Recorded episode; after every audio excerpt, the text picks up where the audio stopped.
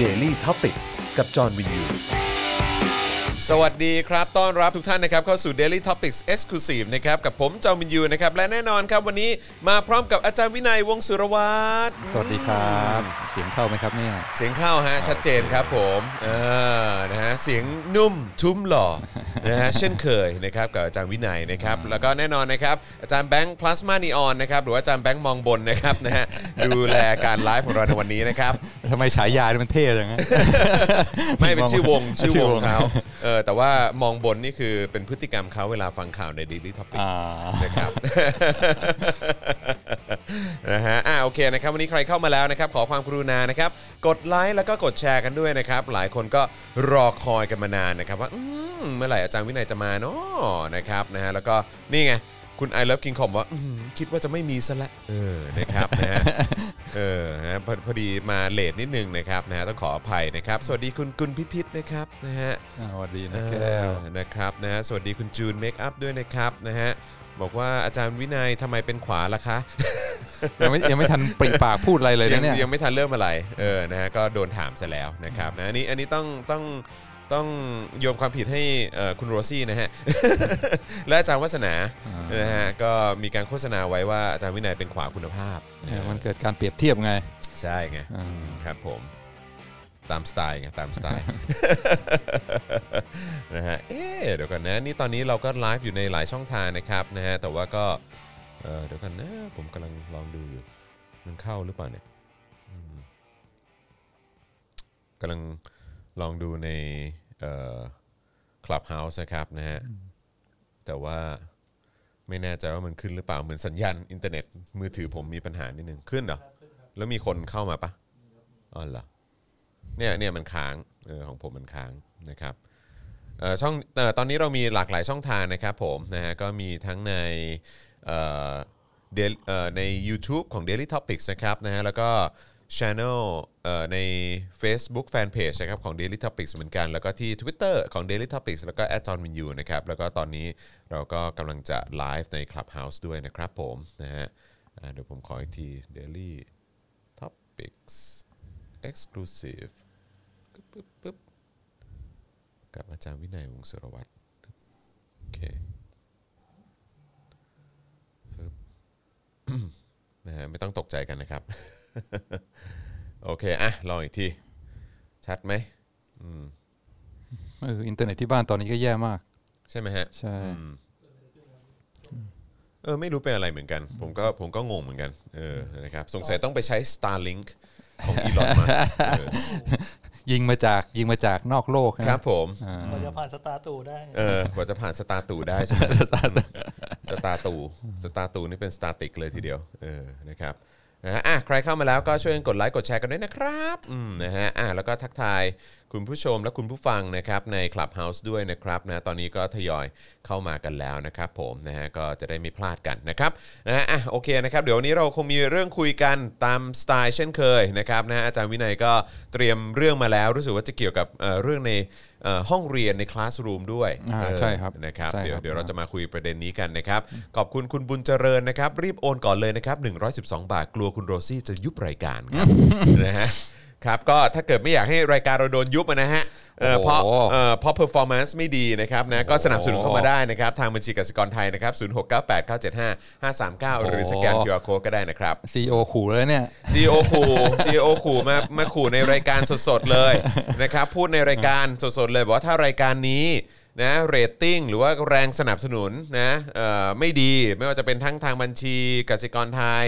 ทางอะไรนะ YouTube Membership นะครับทาง Facebook Supporter เนี่ยมันไม่ดีเนี่ยฉันว่ามันไม่คุ้มยุบรายการไปเลยดีกว่าไอ้เราก็โอ้ยตายแล้วเออนะครับแล้วก็บอกว่าเจาะข่าวตื้นก็ไม่ใช่ว่าจะปลอดภัยนะ เอโอ้โหอบอกเลยถ้าเจอ quarter นี้ performance ไม่ดีก็ยุบรายการนะแล้วเราก็อืม โอเคครับผม CEO โหดมากใช่ครับอันนี้ก็ต้องหวังพึ่งคุณผู้ชมแล้วล่ะครับนะฮะเราก็พยายามเอ่อพัฒนานะฮะ content ของเราให้เต็มที่อยู่แล้วนะครับนะฮะแต่ขึ้นอยู่กับคุณผู้ชมแล้วแหละนะครับผม เราอาจจะต้องพูดอะไรให้มัน controversial หน่อยนะเพื่อเรียกเรตติ้งฮะแซ่บๆหน่อยใช่ไหมเวันนี้ต้องพูดอะไรที่แบบว่าอ่าเสียวๆอะไรเงี้ยเอาละสินะฮะเดี๋ยวรอดูว่าอาจารย์วินัยจะพูดเรื่องอะไรนะครับนะฮะสวัสดีจาก USA ค่ะดีใจมาทันโอป้าวินัยนะโอ้คโหรับ USA กี่โมงครับเนี่ยเออตอนนี้สี่กี่โมงทุ่มใช่ไหมแล้วเออนะครับดูจากรัฐไหนก็แชร์กันมาได้นะครับนะฮะเอ่อคุณหลวงเสืออะไรเนี่ยเป็นฝ่ายฝ่ายที่คบได้และยึดหลักการปกครองแบบประชาธิปไตย เอออันนี้อันนี้จากประเด็นไหนฮะไม่รู้ไม่รู้ต่อเนื่องจากประโยคก่อนหน้าหรือเปล่า ไม่แน่ใจนะครับนะฮะเอ่อคุณ I love King Kong บอกว่า True Food มาแล้วเอ่อ Food Delivery เจ้าอื่นเตรียมตัวเลยอ๋อใช่ใช่ใช่เป็นของเป็นของ CP ป่ะอ่าเออเข้าใจว่าเป็นของ CP แล้วก็เหมือนแบบทำคล้ายๆ Grab คล้ายๆ Line Man ใช่อะไรอย่างงี้ใช่ไหมครับนะฮะแต่เหมือนเขาจะมีส่วนลดอะไรมากกว่านะอ่าใช่ปะเหมือนมีส่วนลดหรืออะไรเกี่ยวกับวัตถุดิบหรืออะไรผมไม่แน่ใจ เออนะครับเขาก็มันก็เป็นเทคนิคทางการตลาดเขาอะครับนะฮะก็ต้องดูว่าเป็นอย่างไรนะครับนะฮะเอ่อสวัสดีเอ่อคุณเอ่อคุณปุ๊กกี้นะครับนะบอกว่าสวัสดีค่ะโอนสม่ำเสมอค่ะเออขอบคุณมากเลยนะครับนะฮะเอ่อคุณอัธพลบอกว่าโอนแล้วครับกลัวกลัวยุบรายการ ทุกคนกลัวกลัวยุบกลัวยุบรายการหมดเลยเนี่ยเออนะครับซีโอโรซี่เนี่ยโหพูดซะครับผมใครต่อใครเสียวหมด ใช่ ผมยังขนขนขนลุกเลยฮะ นะฮะคุณปาล์ม Wake Up สวัสดีนะครับนะฮะเอ่อคุณชัยวัฒน์สวัสดีนะครับ คุณชัยมงคลสวัสดีนะครับนะฮะคุณแพม Dream Warrior สวัสดีพี่จอนจากดูจากประเทศโคราชครับผมอ่าประเทศบผมโคราชเออเอาคุณออกัสบอกว่า Grab ส่วนลดเยอะกว่ามากอ้าวเหรออ๋ออันนี้อันนี้ไม่ทราบพอดีเห็นเขาเห็นมีคนพูดบอกว่าเออเหมือนแบบเขาใช้ tactic อะไรสักอย่างแบบว่ากลยุทธ์อะไรสักอย่างในการแบบว่าเออแบบสู้ใน part วัตถุดิบอะไรประมาณเนี้ยเออนะครับผมก็ไม่ได้ตาม ละเอียดสักเท่าไหร่ต้องขออภัย แต่ตอนนี้มันมีหลายเจ้านะมันมีโรบินฮูดด้วยนี่ขาดทุนกันทั่วหน้านะแบบขาดทุนว่ากันหมดเลยฮะอ่าไม่มีเจ้าไหนได้กำไรเลยอ๋อเลยฮะอ่าแข่งกันซะเออใช่ใครใช่กระเป๋าลึกกว่าอะไรนะฮะรู้รู้สึกว่าช่วงนี้ไอ้ธุรกิจ Delivery น่าจะดีขึ้น เออ มันมาเยอะเลยนะ เพราะว่าก็คือมันก็ต่อเนื่องมาจากโควิดด้วยใช่ไหมใช่ก็โอเคก็เริ่มจาก Line Man มี Grab ด้วย แล้วก็เห็นมี foodpanda อันนี้ลืมไม่ได้เลย foodpanda นี่นี่ก็มาแรงเหมือนกันนะครับ แล้วก็มี Gojek นะอ่า Gojek Gojek Gojek ใช่นี่จากของอินโดอินโดใช่ไหมฮะอ่าแล้วก็โรบินฮูดโรบินฮูดนี่เข้าใจว่าเป็นของทาง SCB นะอ่าเข้าใจว่าเป็นของทาง SCB นะครับ เพราะว่าเป็นพี่ที่เขาเคยเป็น CEO ของ d t แทอะชื่ออะไรนะ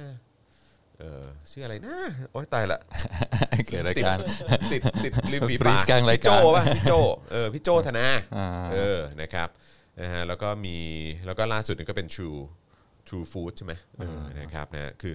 เต็มไปหมดเลยอะอ่าแล้วอย่าลืมว่าจริง ๆ ก็มีแบบส่งอย่างอื่นอีกนะ มีแบบ Lalamove มีอะไรพวกนี้อีกใช่ไหมฮะอ่าเออแล้วก็ถ้าเกิดเป็นพวกโลจิสติกก็จะอ่าไปพวกเคอรี่ไปพวกมีแฟลชมีอะไรพวกนี้เต็มไปหมดเลย มอไซค์น่าขายดีนะช่วงนี้ น่าจะขายดีครับนะฮะสุดยอดเลยนะครับ คุณเอ่อเปิ้ลนะครับสวัสดีพิธีกรโอน112 นะจ๊ะ I hear too อืมขอบคุณค่ะนะครับเอ่อ คุณชัยมงคลบอกว่าโรบินฮูดที่ปล้นมาให้คนจนปะครับฮ่าฮ่าฮ่าคือเวลาสั่งของเขาไม่ได้ไปปล้นมาใช่ไหมครับ ไม่ใช่ฮะเออครับผมนะฮะคิดว่าคงเป็น concept แหละ concept แบบประมาณว่า concept แบบประมาณว่าเออแบบเนี้ยนะเออแบบเอออะไรนะแบบอาจจะเป็น งานที่แบบว่าใครก็สามารถมาทำได้อะไรอย่างเงี้ยมั้งอ่าเออนะครับเปิดโอกาสให้คนที่ต้องการหารายได้สามารถมาทำได้อะไรแบบนี้อันนี้อันนี้ผมอ่าผมเข้าใจอย่างนั้นนะ ผมก็ไม่รู้เหมือนกันนะครับอ่าคือบอกตามตรงคือยังไม่เคย ยังไม่เคยใช้บริการอ่านะครับคุณกรณ์กมลบอกว่าความหล่อคูณ 2 จนต้องโอนโอ้ขอบคุณมากนะครับถ้าถ้าถ้ามีอาจารย์แบงค์อยู่ในเฟรมด้วยคงคูโอ้ณโหสามเออทะลุคงคูณ3นะฮะเออคุณกรณ์กมลคงจะโอนให้คูณ 3 เลยเออนะครับเอออาจารย์แบงค์ต้องมาเข้าต้องต้องต้องมาเข้ากล้องแล้วแหละต้องต้องเออต้องนะฮะซื้อกล้องอีกตัวเอแล้อวต้องซื้อกล้องอีกตัวแล้วแหละเออนะครับนะฮะเออเดี๋ยววันหลังผมจะผมจะเอากล้องอีกตัวมาตั้งไว้ตรงนี้นะแล้วเวลาอาจารย์แบงค์พูดผมจะให้ตัดสวิตช์ให้เห็นหน้าอาจารย์แบงเอค์อให้เห็นเวลามองบนนะเวลาช็อตมองบนนะใช่ต้องเปิดหน้าแล้วแหละเออนะครับนะฮะโอ้ไม่งั้นไม่งั้นเดี๋ยวรายการเราจะโดนยุบเรียกเรตติ้งหน่อยต้องให้ต้องให้เห็นหน้าหน่อยเพื่อเป็นการเรียกเรตติ้งไงอ่าเออใช่ไหมเออนะครับจริงๆกับภรรยาผมนี่ happy มากกับการที่ผมเป็นตัวละครลับเอาละละละละละโอเคโอเคโอเคโอเคโอเคเออนะครับ นะฮะงั้นต้องมีใต้โต๊ะหน่อยไหม เอ๋ยเอ๋ยเอ๋ยต้องใต้โต๊ะหน่อยละเออนะครับ คุณออกัสโอนไปโอนไปขอบคุณมากเลยนะครับนะฮะเอ่อคุณแดกคอนบอกว่ามาสมัครร้านค้าสักพักก็ขายสินเชื่อต่อโอ้โหเลยฮะอ๋อคือหมายถึงโรบินฮูดใช่ไหมนะครับนะหลายคนอยากจะดู React จากจากอาจารย์แบงค์ไงเออนะครับเพิ่มกล้องไปดู React ค่า GP 35%ทำไมยังไม่กำไรกันอีกเออคุณอดิศักดิ์บอกมานะครับ แต่ตอนนี้มันก็คงคู่แข่งเยอะเนอะเออนะครับแล้วก็เราต้องไม่ลืมด้วยว่า ผมว่ากำลังซื้อคนน่าจะน้อยลง คืออันนี้อันนี้ผมเล่าให้ฟังเลยนะ คือถ้าเป็นปีที่แล้วเนี่ยผมสั่ง Grab ผมสั่ง Line Man มาทานที่บ้านเนี่ยอะสมมติวันหนึ่งอาจจะอาจจะสองครั้งด้วยซ้ำนะ เมื่อก่อนนะคือหมายถึงว่าปีปีที่แล้วหรือปีก่อนหน้านั้นนะอาจจะอาจจะครั้งสองเอ่อวันละครั้งหรือ 2 ครั้งโดยเฉลี่ยใช่ไหมฮะแล้วโดยเฉพาะอย่างตอนที่ที่ยังแต่งงานหรือยังยังอะไรกันอยู่เนี่ยก็คือว่าก็จะสั่งมาทานกันสั่งบ่บ่ออยยเลยมากอ่าใช่ใช่แต่ว่าคือตอนนี้นี่คือผมว่าสำหรับผมนะ อาจจะแบบสสองอาทิตย์ครั้งอะโอ้สองอาทิตย์ครั้งอะที่ที่จะใช้บริการเหล่าเนี้ย เออแล้วก็แล้วก็อาจจะแบบโยกไปใช้อย่างอื่นแทนคือคล้ายๆ แบบอ่าอย่างเรียก Grab เป็นรถใช่ไหมฮะใช้บริการอย่างนั้นซะมากกว่า หรืออาจจะมี Delivery ของนิดหน่อยอะไรเงี้ยแต่คือผมใช้น้อยลงเยอะมากนะเฮ้ยแต่น่าจะดีนะเพราะว่าจอห์นเดี๋ยวนี้รู้สึกว่าหุ่นแบบว่าเฟิร์มขึ้นดูทานแข็งแรงทานข้าวที่บ้านทานครัข้าวบที่บ้านใช่ไหมอ่าให้ให้ให้แม่บ้านทำกับข้าวให้อ่าซึ่งทุกวันก็จะกินผัดผักไงอ่าผัดผักใส่หมูใส่อะไรเงี้ยแล้วอ่าแล้วนางเก่งมากก็คือว่านางทำแบบว่าคือเป็น ผัดผักแบบผัดน้ำอะครับ โอ้โหแบบแบบไม่ใส่ไม่ใส่น้ำมันนะฮะอ่าดีมากเออใช่คือรับดูลีนแล้วก็ใช่ บวกกับเล่นโยคะออกเล่กำลันงโยกายเป็นประคะจำ ใช่ซึ่งซึ่งผมก็เสียดายมากเพราะปกตินี่เราก็จะเป็นเอ่อโยคะแบบสี่พี่น้องอ่านนะครับนะก็จะมีอาจารย์วินัยมีพี่โรซี่ มีอาจารย์วัฒนาอ่าแล้วก็มีผมเรียนกับ คุณครูอีกท่านหนึ่งที่มาสอนให้ที่บ้านอะไรอย่างเงี้ยซึ่งก็อ่าซึ่งก็ก็ก็หารกันใช่ไหมเออก็หารกันแล้วก็แบบว่าแล้วก็แต่ว่าคือช่วงหลังผมไม่ไหว เพราะว่าเอ่อเรียนทั้งเสาร์อาทิตย์ด้วยอะไรเงี้ยเออแต่ถ้าเรียนเช้าวันพฤหัสเออเช้าวันอังคารเช้าวันพฤหัสด้วยนี่ก็โอ้โหแบบบางทีก็ไม่ไหว ให้แต่ดูดีคือออกกำลังกายเป็นประจำขอบคุณครับแล้วก็กินอาหารขอบคุณครับที่ ไม่สั่งบ่อยนี่ก็ถือว่าอาจจะอาจจะเป็นเรื่องดี ผมว่ามันช่วยมากเลยนะ คือมันช่วยมากเลยเพราะอาหารที่ทานที่ทานที่บ้านเองที่เราดูแลเรื่องของแบบอ่าเออผัดเออแบบอ่าโอเคทานผัก เน้นผักเออมีเนื้อสัตว์อยู่ประมาณสักอ่าโอเคหนึ่งในสี่หรือหนึ่งในสามอะไรเงี้ยเอออะไรก็ว่ากันไปเนี่ยเอแม่อบ้านก็ปรุงแบบเกรงใจหน่อย ใช่ใช่ใช่เออแล้วก็กาแฟกาแฟเวลาผมดื่มผมก็เนี่ยก็ก็ชงแล้วก็เอ่อดื่มเองอ่าก็เป็นกาแฟอ่ากากาแฟแฟดำดำอยู่แล้วอะไรเนี่ยเออดื่มน้ำเยอะหน่อยก็ดีเหมือนกัน นะครับนะฮะอ่าโอเคนะครับเดี๋ยวอีกสักครู่หนึ่งนะครับเดี๋ยวเราจะเข้าเนื้อหารายการกันแล้วนะครับแล้วก็ย้ำอีกครั้งนะครับคุณผู้ชมใครเข้ามาแล้วนะครับอย่าลืมกดไลค์แล้วก็กดแชร์กันด้วยนะครับนะฮะด้วยเอ่ออันนี้ก็เป็นอีกหนึ่งช่องทางในการสนับสนุนเรานะครับให้รายการเนี่ยนะครับไปถึงกลุ่มคนนะกลุ่มคุณผู้ชมกลุ่มใหม่ ๆด้วยเหมือนกันนะครับนะแล้วก็คุณผู้ชมยังสามารถสนับสนุนเรานะครับเอ่อได้ที่บัญชีกสิกรไทยนะครับ0698975539 หรือสแกน QR Code ก็ได้นะครับ คุณธนกฤษบอกว่าเคยทำงานที่ร้านตึ๊ดๆอันหนึงเอ่อที่อารีแล้วคุณจอมมาสั่ง อเมริกาโน่เพิ่มช็อต2ช็อต โอ้โห ไม่ตาค้าง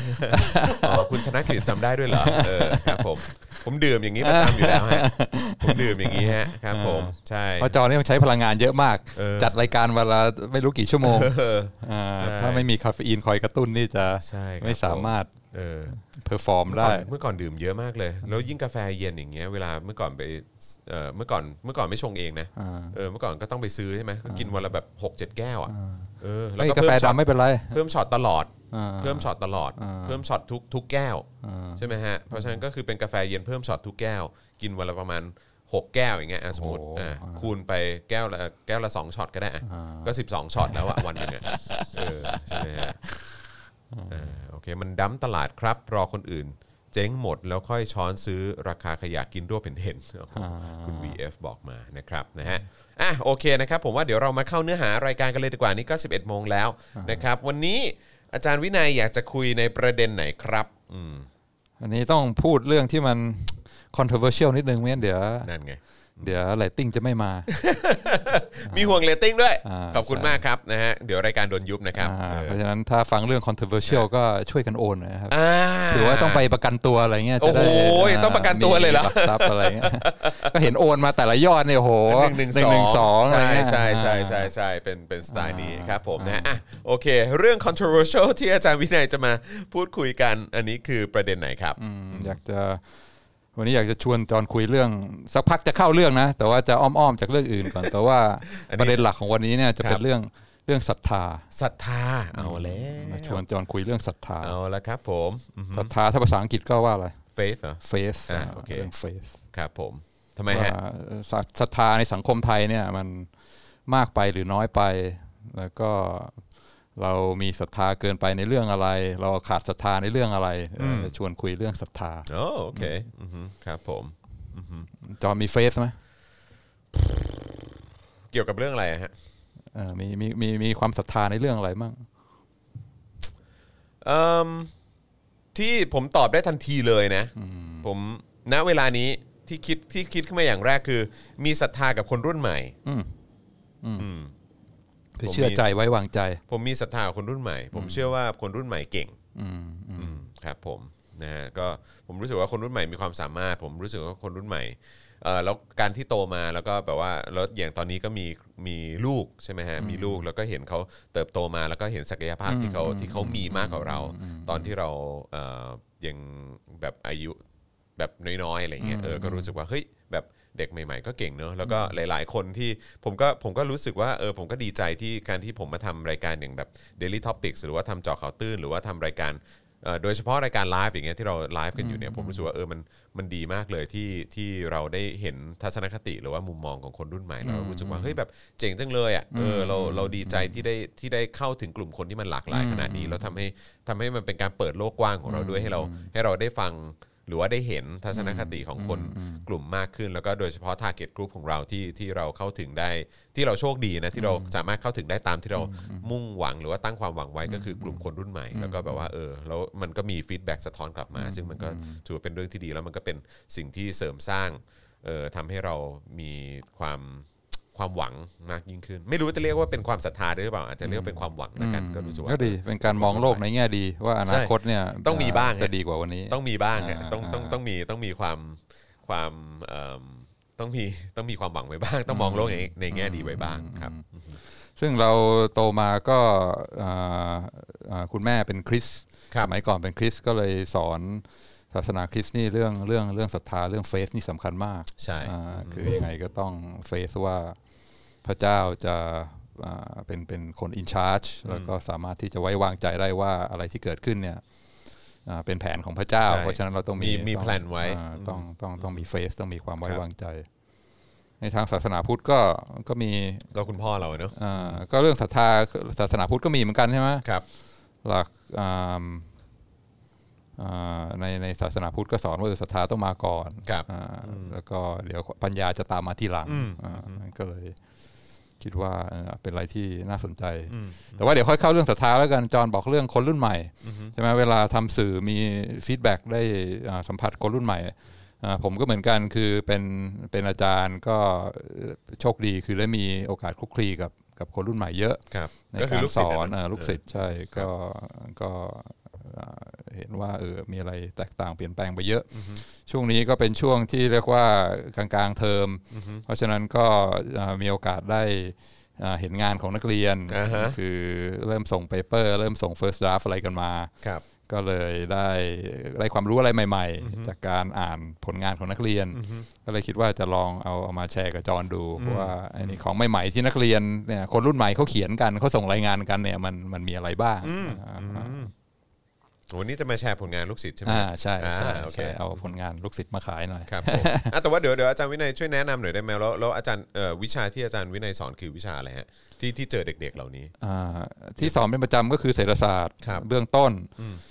แต่ว่าที่จะมาเล่าวันนี้ก็คือว่าเวลานักเรียนเรียนปริญญาโทอะไรเนี่ยก็จะถ้าจะจบนี่มันต้องเขียน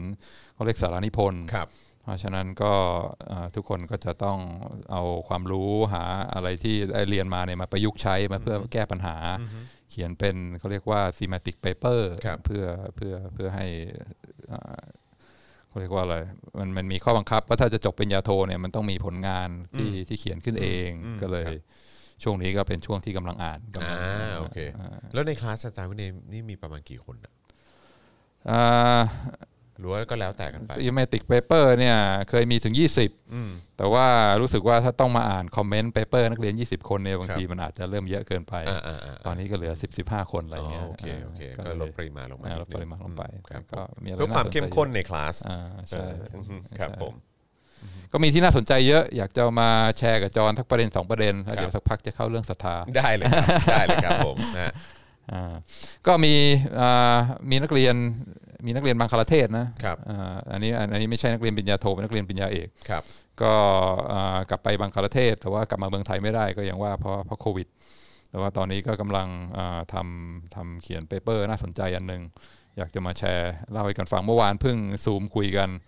นักเรียนบังคลาเทศก็บอกว่าเนี่ยอ่าที่บังคลาเทศเนี่ยโควิดค่อนข้างหนักอืมแต่ว่า ตอนนี้อะเขาเป็นอาจารย์อยู่อ่ามหาลัยเป็นอาจารย์มหาลัยเอกชนอะไรนะแต่บอกว่าเนี่ยได้ฉีดแอสตราเซเนกาเข็มแรกไปแล้วอือฮึแล้วก็เดือนหน้าจะฉีดเข็มที่สองอืมอืมผมโอ้โห อิจฉาว่ะอืมแต่ทำไมเข็มที่สองแล้วเนอะบังคลาเทศใช่ไหมฮะอ่าแล้วบัอางยุคน้ลาอยเทศฮะอ่าแล้วอายุน้อยกว่าเราอายุน้อยกว่าผมอะเออใช่ไหมแล้วก็เป็นอาจาเรย์อาจารย์แบบว่าอาจารย์อาจารย์เด็กอะนะอ่าฮะอ่าอ่าฮะแต่ว่าได้เริ่มฉีดอ่า วัคซีนโควิดไปแล้ว ผมครับเฮ้ยอะไรวะ ถ้าดูรายได้ต่อหัวเนี่ย บังคลาเทศนี่ประมาณไม่ถึง 2,000 เหรียญต่อคนต่อปี ครับผม ก็ประมาณเท่าไหร่หกหมื่นบาทต่อคนต่อปีหืมของไทยเนี่ยอันปนี้ระมาณคือรายได้เฉลี่ย เฉลี่ย ทั้งปีทั้งปีเขาได้ประมาณ 60,000 บาทอ่าหกหมื่นบาทโอ้โหของไทยนี่ประมาณ 2 0 0แสนกว่าบาทนะต่อคนต่อปีครับผมรายได้ต่อหัวเขาจนกว่าเราต้องแบบสามเท่าอะไรเงี้ยยัง ยังได้ฉีดก่อนไม่เนอะฉีดก่อนแล้วโอ้โหเข้าเข็มที่สองแล้วด้วยเนาะอ่าเดือนหน้าเข็มที่สองครับ ผมผมเขาอิจฉาว่ะอืมอืมฮึผมก็เฮ้ยอาจารย์ก็ไปอเมริกาเลยไปฉีดไฟเซอร์ ผมก็บอกเขายังพูดง่ายนี่หว่าเออเออใช่ใช่ใช่อืมเออแล้วบอกโหยเวลาฉีดนี่แบบป่วยไปสองวันนะอ๋อเหรอก็ไข้คือมีขึ้ผนลข้างเคียงอแล้วก็ยู่อาเจียนอะไรต่ออะไรแต่ก็บอกว่าเออก็สบายใจแล้วอ่าแต่ว่าก็ยังก็ยังโอเคก็ยังได้ฉีดอะอืมครับผมก็เลย อิจฉาว่ะ สมัยของเราเมื่อเมื่อไหร่จะมาถึงสักทีวะอืมของเรานี่นายกยังไม่กล้าฉีดเลยครับตอนนี้อืมครับผมโอ้ไม่ได้ใช้คำว่าไม่กล้าฉีดไม่ได้ ต้องใช้คำว่าเอ่อยังไม่พร้อมฉีดอ่าอ่านักเรียนคนนี้ก็อ่าทำวิจัยเรื่องอาเรื่องออนไลน์แบงกิ้งครับก็คือที่บังคลาเทศเนี่ยก็เป็นประเทศที่กำลังกำลังพัฒนาใช้อุตสาหกรรมสำคัญเขานี่คืออ่าอ่า สิ่งทอออืมเพราะฉะนั้นบังคลาเทศนี่ส่งออกพวกสิ่งทอเยอะมาก ครับ พวกแบรนด์ต่างๆ อเมริกายุโรปก็มักจะมีโรงงานอยู่ในบังคลาใช้เทบศริการบังคลาอ่เทศทั้งนั้น ก็เขาก็ไปทำงานกับสาวโรงงานอืมสาวโรงงานพวกนี้ก็ทำงานเนี่ยเอ่อในอ่าในในในโรงงานแล้วก็ ได้เงินเดือนเท่าไหร่ก็เก็บบ้างส่งกลับบ้านบ้างอะไรเงี้ยอ่าก็เป็นเป็นเขาเรียกว่าตัวผลักดันสำคัญของเศรษฐกิจบังคลาเทศครับแต่ว่าคราวนี้เขาบอกว่าเรื่องทำงานเนี่ยมีปัญหาเพราะเวลารับเงินเดือนเนี่ยบางทีรับเป็นเงินสดใช่ไหมถ้าจะส่งกลับบ้านเนี่ยบางทีมันก็เอ่อลำบาก เพราะว่าต้องฝากคนส่งไปให้เอ่อ ครอบครัวที่อยู่ห่างไกลออกไปครับก็คนเดินทางมันก็ไม่มีเป็นประจครับำบางทีฝากไปเงินก็หายโดนขโมยอะไรใช่ต่ออะไรใช่มากใช่ใช่ใช่เขาก็เลยบอกว่าเฮ้ยต้องเอาเทคโนโลยีเข้ามาช่วยอืมเพราะฉะนั้นมีอ่าบริษัทเขาสร้างขึ้นมาใหม่เนี่ยคือว่าจะใช้วิธีโอนเงินให้ออนไลน์ทางโทรศัพท์ มือถือแล้วก็ทุกคนเวลาสิ้นเดือนปุ๊บก็ได้เงินเข้าบัญชีทางโทรศัพท์ สามารถส่งปุ๊บออนไลน์ได้ไปถึงอ่าอ่าญาติที่บ้านอืม คือถ้าญาติที่บ้านไม่มี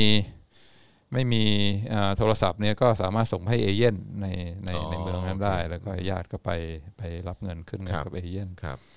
ก็เป็นการช่วยให้สามารถส่งเงินไปกลับบ้านได้ปลอดภัยยิ่งขึ้นอืมอาจจะมีคิดค่าธรรมเนียมนิดหน่อยมีนิดหน่อยะไรางงี้ก็โอเคที่ฟังฟังดูก็ไม่ได้แพงก็อย่างครับสามบาทห้าบาทอะไรอ๋อเงี้ยโอเคแล้วก็เป็นวิธีเก็บออมเงินด้วยอืม คือเวลามีเงินอยู่ในบัญชีเนี่ยถ้าสมมติว่ามีขั้นต่ำตลอดเดือนเนี่ยก็จะเอ่อเอ่อให้ให้ดอกเบี้ยด้วยมีดอกเบี้ยให้ด้วยป็นการอ๋ออ่าโอเคช่วยส่งเสริมเพื่อให้ให้สามารถเก็บออมได้ครับอ่าก็เฮ้ยเป็นอันนี้เป็นเทคโนโลยีที่ดีมาก อยากจะทำวิจัยอ่าอ่าในเรื่องนี้ดูซิว่าอ่าคุณภาพชีวิตของสาวโรงงานเนี่ยหลังจากมีเทคโนโลยีตัวเนี้ยเข้าไปช่วยเนี่ยมันดีขึ้นไหมดีขึ้นแย่ลงยังไงอ่าก็ พอดีไปเก็บข้อมูลช่วงก่อนโควิด ไปสัมภาษณ์อ่าสาวโรงงานนี่เป็นเป็นร้อยร้อยๆคนเลยนะ แล้วก็เก็บข้อมูลมาก็ก็ได้อะไรที่น่าสนใจมามามากอ่าอย่างหนึ่งที่เขาบอกนี่คือว่าการออมเนี่ยสำคัญมาก คือถ้ามีเงินอยู่ในมือตลอดเวลาอยู่ในกระเป๋าเนี่ยบางทีมันมันออมยากใช่ไหมใช่ก็ใช้ตลอดอ่าคือถ้าเงินอยู่ในกระเป๋าเงินอยู่ในมือนี่มันก็เดี๋ยวก็ซื้อโน่นซื้อนี่แต่ถ้าเงินอยู่ในบัญชีเนี่ยมันไม่ใช่อะไรที่หยิบฉวยมาใช้ได้ง่ายเนี่ย บางทีมันทำให้ เกิดการอ่าบังคับตัวเองให้ให้ออมได้มากยิ่งขึ้น เพราะฉะนั้นก็ก็เป็นบทเรียนที่น่าสนใจอย่างหนึ่งถ้าอยากอยากออมเนี่ยอย่าให้มีเงินอยู่หยิบฉวยใกล้มือได้ง่ายไม่งั้นมันก็ก็ใช้หมดอืมอ่าอืมกก็ช่วยเก็บออมได้ดอกเบี้ยได้อะไรด้วยอ่านักเรียนก็ไปสัมภาษณ์สาวโรงงานทั้งหลายก็ถามว่าเออแล้วเป็นไงล่ะคุณภาพชีวิตอ่าช่วงที่ก่อนที่จะมีอ่าบริการอ่า หรือแอปตัวนี้แอปตัวนี้กับข้างหลังเนี่ยอ่าคุณภาพชีวิตดีขึ้นไหมรู้สึกว่าอะไรต่ออะไรมันดีขึ้นเปล่าถามไปถามมาปรากฏว่าสาวโรงงานทั้งหลายบอกเฮ้ยคุณภาพชีวิตแม่งแย่ลงว่ะอ้าวอ้าวเออบอกชีวิตแม่งเฮี้ยลงมากตอนนี้เฮ้ยเออมันก็อ้าวเฮ้ยอะไรวะความสะดวกสบายมีความปลอดภัยในชีวิตทำไมชีวิตถึงเฮี้ยลงอืมบอกอ๋อมันคืออย่างนี้ คือแต่ก่อนเนี่ยเวลาได้รับเงินอ่าเป็นเป็นเงินที่เขาแจกตามโรงงานเนี่ยเงินสดอ่าเงินสดเนี่ยก็สามารถที่จะแอบบางส่วนเก็บไว้ให้อ๋อก่อนที่จะกลับบ้านไปแล้วสามีก็เอาที่เหลือไปอ๋อก็คือสามีก็เอาไปด้วยเหรออ่าอ๋อแต่ว่าตอนเนี้ยพอเงินทั้งหมดเข้าแอป เนี่ยอือฮึสามีก็เอามาเปิดดู เช็คได้เลย เฮ้ยเงินที่เอามาให้แต่ก่อนมันไม่มันไม่เท่านี้ไม่นี่เต็มไม่เต็มจำนวนเลยว่ะเออเออฮะอ่าก็เรียบร้อยอาจจะโดนโดนซ้อมโดนฮุบไปหมดอ๋อโดนฮุบไปหมดอ่าแล้วก็ไม่มีโอกาสที่จะเก็บเงินไว้ใช้ส่วนตัวเลย เพราะฉะนั้นหลังจากโดนจ่ายเงินทางแอปเนี่ยแบบโอ้โหชีวิตแย่ลงมากอืมซึ่งเป็นเรื่องน่าเศร้าอือฮึ เพราะว่าเวลาเขาจะพูดเรื่องการพัฒนาต้องการให้เพิ่มชีวิตคุณภาพชีวิตคนจนเนี่ยเขาบอกว่าถ้าอยากให้เงินเนี่ยในครอบครัวให้ผู้หญิงอือฮึเพราะว่าผู้หญิงเนี่ยเป็นคนที่ manage ได้ manage เงินได้ดีครับแล้วก็ใช้เงินเพื่อครอบครัวอืมเพื่อลูกใช่ไหมอาหารโภชนาการการศึกษา ถ้าอยากจะให้เงินให้กับผู้หญิงอย่าไปให้กับผู้ชายอืมอืมเพราะว่าส่วนใหญ่ผู้ชายใช้เงินกับตัวเองมากกว่าใช่ไม่ค่อยอ่าอ่าใช้เงินกับครอบครัวอืม เพราะฉะนั้นพอเอาเทคโนโลยีมาใช้เนี่ยปรากฏว่ามันกลับกลายเป็นพลิกว่าอำนาจต่อรองอาทรัพยากรของผู้หญิงในครอบครัวเนี่ยลดหายลงไปมากอืมแล้วก็ผู้ชายเอาเงินไปหมดเลยอืมเพราะฉะนั้นไอ้ประโยชน์ที่ได้จากการออมประโยชน์ที่ได้จากการส่งเงินโดยที่อ่าไม่ต้องรอให้คนเดินทางอะไรพวกเนี้ยพอเอามาชั่งน้ำหนักดูแล้วปรากฏว่าผลเสียที่เกิดตามมามันมากกว่าผลดีอืมอืมอะ เสร็จก็โหเศร้าอะอืมจอนว่าไอ้มันเป็นบทเรียนอะไรจากจากเรื่องนี้ที่สามารถเอามาถอดเป็นบทเรียนเกี่ยวกับการพัฒนาเกี่ยวกับสังคมอื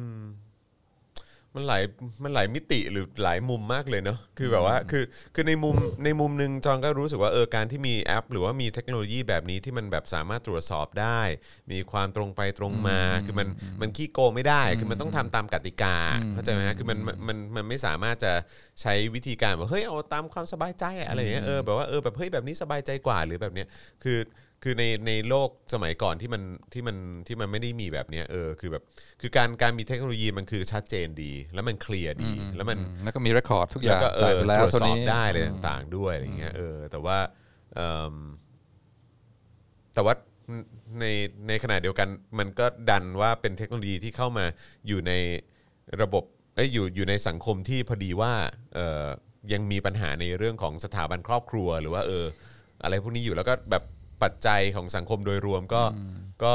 อย่างที่บอกว่าอย่างบังคลาเทศก็แบบมีรายได้เท่าไหร่นะฮะสองสองเอ้ยเออหกหกหมื่นหกหมื่นหบากทหมื่นต่บาทอต่อคนปีอ่าเออต่อคนต่อปี ซึ่งก็ถือว่าแบบมันเป็นรายได้ที่ต่ำมากคุณภาพชีวิตคนมันก็ยังไม่ได้ดีขนาดนั้น แล้วมันก็คงส่งผลในเรื่องของแบบ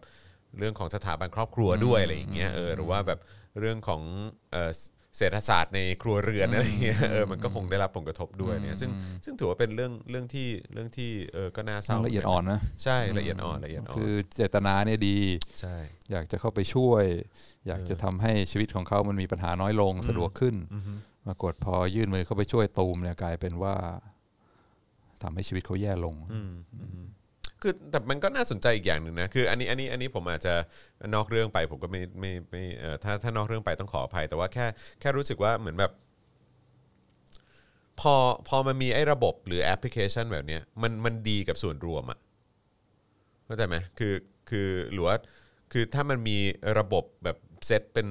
ระบบ เป็นโค้ดคอมพิวเตอร์หรือว่าเป็นแอปพลิเคชันอะไรพวกนี้เพื่อมาตรวจสอบในเรื่องของการเงินของรัฐบาลภาษีอะไรต่างๆเหล่านี้เออคือมันมันก็ดีในส่วนรวมในการแบบว่าเออดูดู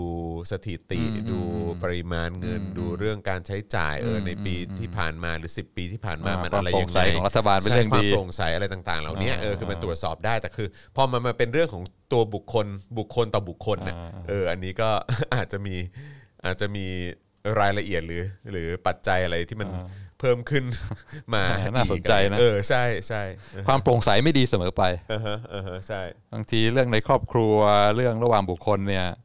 ความโปร่งใสร้อยเปอร์เซ็นมันก็อาจจะไม่ไม่เป็น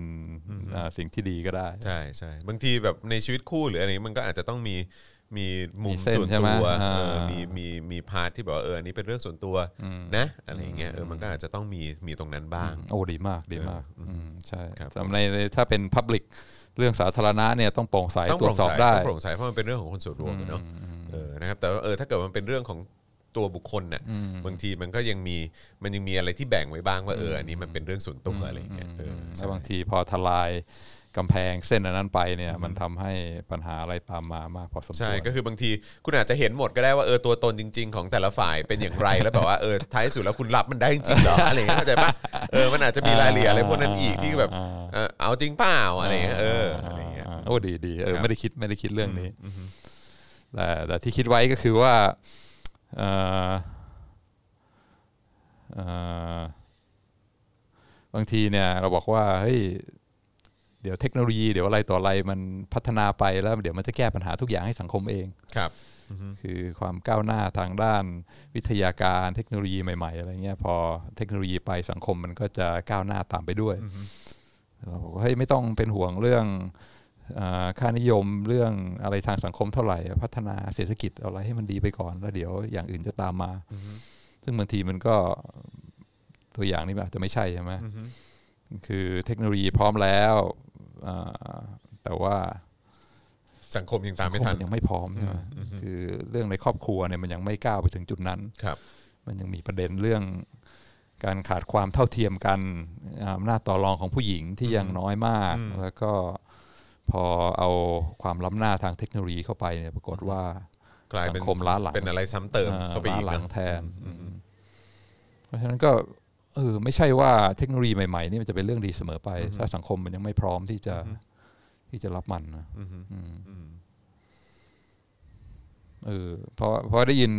คนพูดบ่อยมากเฮ้ยเรื่องสังคมเรื่องอะไรต่ออะไรเอาไว้ก่อนอ่ามุ่งพัฒนาเทคโนโลยีเอาเศรษฐกิจให้ไปได้ก่อน แล้วเดี๋ยวทุกอย่างมันจะดีขึ้นเอง ซึ่งบางทีมันก็ไม่ใช่อย่างนั้นเสมอมันมันไปต้องนะก้าวไปพร้อมกัน ใช่ใช่ใช่อืมถ้าถ้ามัน ยังมีปัญหาในครอบครัว ยังมีเรื่องอาวัฒนธรรมที่ยังล้าหลังอะไรพวกเนี้ยมันก็เทคโนโลยีใหม่ๆ ใส่เข้าไปยิ่งยิ่งแย่ลงเข้าไปใหญ่เอ่อซึ่งมันทำให้จอนนึกถึงอะไรรู้ป่ะจอนทำให้นึกถึงแบบบางทีกลุ่ม คืออย่างอย่างที่เมื่อก่อนอย่างเงี้ยอย่างเมื่อสมมติใน 10 ปีที่ผ่านมาอย่างเงี้ยจะมีโอกาสได้สัมภาษณ์กับแบบจะมีโอกาสได้สัมภาษณ์กับเอ่อ คนที่อาจจะเป็นนักการเมืองจะอาจจะได้คุยกับนักธุรกิจจะอาจจะได้คุยกับคนที่มีความเขาเรียกว่าประสบความสำเร็จทางธุรกิจอะไรเงี้ยแล้วก็รวยอะคุยคุยกับคนรวยว่างั้นดีกว่าคนที่มีฐานะดีอะไรเงี้ยคือหลายคนก็ก็จะมีจำนวนมากที่จะพูดในลักษณะเนี้ยเออว่าแบบเฮ้ยถ้าเราเอาเทคโนโลยีตรงนี้เข้ามาใช้นะ ตรงนั้นตรงนี้อะไรเงี้ยเออแบบสังคมมันก็จะดีขึ้นนะเออแต่คือแบบในความรู้สึกจอเออแต่ใจหนึ่งในพาร์ทหนึ่งของในความรู้สึกจอก็คือมีความรู้สึกว่า แบบอืมก็คุณอาจจะพูดได้เพราะว่าคือเหมือนแบบใน ในสถานการณ์ครอบครัวคุณหรือว่าในสภาพแวดล้อมที่คุณอยู่อะเออคือมันมีความพร้อมตรงจุดนั้นแล้วอะเออใช่ไหมคือคุณบอกว่าเออแบบเนี่ยนะเออถ้าเกิดว่ามีแบบระบบอะไรต่างๆ ที่มันทำให้คุณภาพชีวิตมันดีขึ้นได้เนี่ยเออคือแบบว่าก็ใช่ไงก็คือคุณได้เพราะคือคุณคุณอาจจะเข้าถึงสมาร์ทโฟนได้ คุณมีเอ่อรายได้เอ่อมากพอที่คุณจะไม่ไม่ต้องแบบก้มหน้าก้มตาแบบว่าทำงานตลอดทั้งวันอะไรเงี้ยเออแบบว่าที่คุณยังสามารถมา แบ่งความสุนทรีอะไรต่าง ๆ เหล่านี้เข้ามาได้ด้วยเหมือนกันเนี่ยแต่คือแบบมันก็จะมีคนในสังคมอีกเยอะมากนะเพราะสังคมไทยมันก็ชัดเจนว่าแบบมีความเหลื่อมล้ำสูงอะเออเขาก็อาจจะยังไม่พร้อมก็ได้เพราะเขาแบบเขาไม่พร้อมสำหรับแอปตัวนี้ก็อาจจะยังไม่พร้อมสำหรับเทคโนโลยีตัวนี้ เพราะแบบคือเขายังก้มหน้าก้มตาทำงานอยู่เลย วันวันหนึ่งเขาได้แบบรายได้แบบ 300 บาทหรืออะไรเงี้ยเออหรืออาจจะไม่ถึงด้วยซ้ำอะไรเงี้ยเออคือแบบ เออเพราะฉะนั้นคุณจะมาฟันธงเลยว่าเออแบบถ้าใช้ตัวนี้มันดีเพราะผมใช้แล้วมันดีอะไรมันก็ใช่มันก็ไม่สามารถจะใช้กับทุกคนได้ใช่อะไรเงี้ยดีมากแล้วพวกสาวโรงงานพวกนี้รู้นะคือเขาไปสัมภาษณ์โรงงานที่จ่ายตังค์ทางแอปเนี่ยครับก็ทุกคนก็บอกโหชีวิตที่ลงมากก็ไปถามโรงงานที่ยังไม่ได้ยังไม่ได้ใช้ทางแอป แล้วถามว่าเนี่ยมีเป็นแอไงปบ้างอ่าสนใจไหมรู้ทุกคนเออบอกว่าเห็นตัวอย่างแล้ว ไม่เอาถ้าไม่เอาเอามาชิบหายแน่ เพราะว่าอะไร เพราะว่าถ้าผัวเห็นแล้วก็เอาเงินไปหมดนี่ก็จบเออใช่ใช่อ่าบางใช่คนใช่แบบว่าอ่าผัวไปใช้เงินอะไรต่ออะไรทำให้ครอบครัวลำบากอะไรเงี้ยเพราะฉะนั้นรู้ทุกคนครับไม่เอาดีกว่าอ่าแต่ว่าถ้าโรงงานบังคับจ่ายก็ก็ก็สวยอืมครับผม อันนี้ก็เป็นความรู้ใหม่ที่ได้จากนักเรียนบังคลาเทศอืมอ่าคราวนี้กลับมาอ่านักเรียนไทยบ้างครับนักเรียนไทยก็เขียนเขียนเปเปอร์ส่งกันมาอ่าเยอะพอสมควรเหมือนกัน ก็อ่านประมาณยี่สิบยี่สิบกว่าเปเปอร์งานนักเรียนไทยก็คิดว่าเออมีประเด็นที่น่าสนใจอย่างหนึ่งคือตอนนี้กำลังเอ่อยังเขียนครึ่งแรกอยู่ ตอนนี้กำลังเขียนแบบพวกเอ่อทบทวนวรรณกรรม literature review อือฮึคือไอเดียของการเขียนสารานิพนธ์เนี่ยคือให้เอาความรู้ที่เรียนมาในมหาวิทยาลัย แล้วก็ให้เอามาประยุกต์ใช้กับ ปัญหาจริง ๆ สักอย่างหนึ่งเพื่อจะได้แสดงเออความรู้ที่เรียนมาเนี่ยสามารถเอามาประยุกต์กับปัญหาจริง ๆ ได้แอปพลิเคชันจริง ๆ ใช้ได้ก็เป็นการเปิดกว้างใช่ไหมให้นักเรียนศึกษาในเรื่องที่ตัวเองสนใจ แล้วก็เอาอ่าทฤษฎีเอาความรู้อะไรมามาประยุกต์ด้วยอืมเออก็พวกนี้ก็เรียนเรียนกันมา เรียกว่าปีครึ่งเกือบจะจบแล้วครับอ่าเรียนมาหลายคอร์สความรู้ต่าง ๆ มากมาย ก็อะ ทุกคนไปหา topic มานะ เสร็จแล้วก็ไปเขียนมาซิว่าความรู้ทฤษฎีอะไรเกี่ยวกับ management อะไรทั้งหลายที่เรียนมาเนี่ยสามารถเอามาประยุกต์ใช้อะไรได้บ้าง ก็เพิ่งอ่านบทบทที่สองบททบทวนวรรณกรรมมารู้สึกว่า เฮ้ยทำไมพอแบบว่าอยากจะหาความรู้เกี่ยวกับเรื่องแบรนดิ้งหรือว่าการตลาดหรือว่าการเงินอะไรพวกเนี้ย แหล่งข้อมูลทั้งหลายนี่มาจาก Google หมดเลยว่ะอ่าฮะอือฮึคือไปเอามาจากไหนทฤษฎีการตลาดทฤษฎีอ่าแบรนด์ทฤษฎีอ่าอะไรพวกนี้มาจากไหน คือไปถาม Google มาแล้ว Google ก็ชี้ไปที่เว็บไซต์อะไรหนึ่งอืมแล้วก็ไปเอาเนื้อหามาจากเว็บไซต์นั้น แล้วก็มาเอามาใส่ใน คือ Google เป็นตัวกลางเออะไรออย่างเงี้ยแหละมเอออือฮึก็เลยว่าเฮ้ยทำไมทุกอย่างแม่ง Google หมดวะ ทุกอย่างต้องสตาร์ทที่ Google อ่า เอออือฮึแล้วก็มาจากเว็บไซต์โน้นอันนี้ ซึ่งอ่านอ่านดูแล้วก็แม่งเป็นเว็บไซต์เว็บไซต์ที่เชื่อถือได้หรือเปล่า คือบางทีอ่านแบบแม่งแม่งแปลมาจากว่าเอ่อความรู้มาจากภาษาอังกฤษแต่แบบแปลผิดผิดถูกถูกๆ อืมอืม เพราะฉะนั้น concept อะไรที่เขาเขียนเป็นภาษาอังกฤษพอมาแปลเป็นภาษาไทยแล้วแบบว่ามันมันคนละเรื่องไม่ใช่เลยอ่าอืมอืม ก็เลยสงสัยว่าเฮ้ยอะไรวะ อันนี้แบบเสียตังค์ เรียนปริญญาโทเงินค่าเราเรียนก็เป็นแสนอืมอืมเรียนวิชามาก็ไม่รู้ตั้งกี่ตัวทฤษฎงทฤษฎีมีตำรา มีอาจารย์มายืนพูดให้ฟังอาสอบเสิร์ฟอะไรทุกอย่างมีหมดอือฮึแต่พอถึงเวลาจะเอาความรู้มาใช้เนี่ยอือฮึอยากได้ความรู้ก็ไปเปิด Google หาเอาอือฮึผมเฮ้ยแล้วตกลงไอ้พอยต์ของการเรียนการ เข้าชั้นเรียนการอ่านตำราการสอบอะไรพวกนี้มันคืออะไรในเมื่อเวลาอยากรู้อะไรจะใช้ความรู้อะไรก็ไปเปิดถาม Google อืมอ่าอือฮึไอ้จอห์นวิเคราะห์ให้หน่อยนะว่าทำไมถึงใช้ Google ล่ะครับ เพราะมันง่ายปะมันสะดวกขึ้นปะอ่าเพราะว่า นึกไปก็นึกแบบดูแก่ๆเหมือนกันนะ พวกเราอะนะเออเหมือนแบบว่าเวลาอยากจะได้ความรู้อะไรก็ต้องก็ต้องเข้าห้องสมุดเนาะอืม เออ แล้วก็แบบว่าห้องสมุดหนังสือก็ไม่มีครบทุกเล่มในโลกอยู่แล้วอะไรเงี้ยเออถ้าอยากได้เพิ่มเติมก็อาจจะต้องไปแบบห้องสมุดของมหาวิทยาลัยใหญ่ๆไหมอะไรเงี้ยเออหรือว่าแบบหรือว่าท้ายสุดต้องไปแบบหอสมุดแห่งชาติเหรออะไรอย่างเงี้ยเออเข้าใจไหมฮะแต่ว่าคือพอตอนนี้ก็คือ Google มันก็เป็นเทคโนโลยีหนึ่งที่เออมันทำให้แบบทุกสาอย่างมารถที่ปลายนิ้วเข้าถึงได้ได้ได้ได้ง่ายมากยิ่งขึ้น แต่กลายเป็นว่าแมันดันเยอะมากอืมเยอะมากแล้วก็หลากหลายมากจนจนแบบ บางทีเราอาจจะแยกแยะไม่ได้ว่าเออไหนมันเป็นข้อมูลที่ที่ดีที่มีคุณภาพหรือว่าที่ถูกต้องหรือว่าที่ที่เอ่อละเอียดมากพอหรืออะไรอย่างเงี้ยอืมครับผมอย่างนี้คือไม่ต้องไปเสียเวลาเรียนก็ได้อยากรู้อะไรก็ Google Google เอาก็พูดอย่างนั้นไม่ได้ป่ะเออมันก็ต้องมันก็ต้องเหมือนมีมีผู้ที่เป็นอย่างอย่างครูอาจารย์ที่จะต้องแบบเออชี้ว่าเออแบบข้อมูลที่คุณได้มาคุณเอาไปประยุกต์ใช้ทำอะไรกับมันได้บ้างหรือว่าข้อมูลที่คุณได้มามันเป็นข้อมูลที่ที่ ที่ accurate จริงหรือเปล่าอะไรอย่างเงี้ยก็คือไม่แน่ใจว่ามันเป็นเป็น เป็นเพราะอาจารย์สอนไม่ ไม่เข้าใจทำให้นักเรียนไม่สามารถที่จะรู้สึกเลยว่าความรู้พวกนี้มันเป็นของที่มีประโยชน์ แล้วก็ไปใช้ได้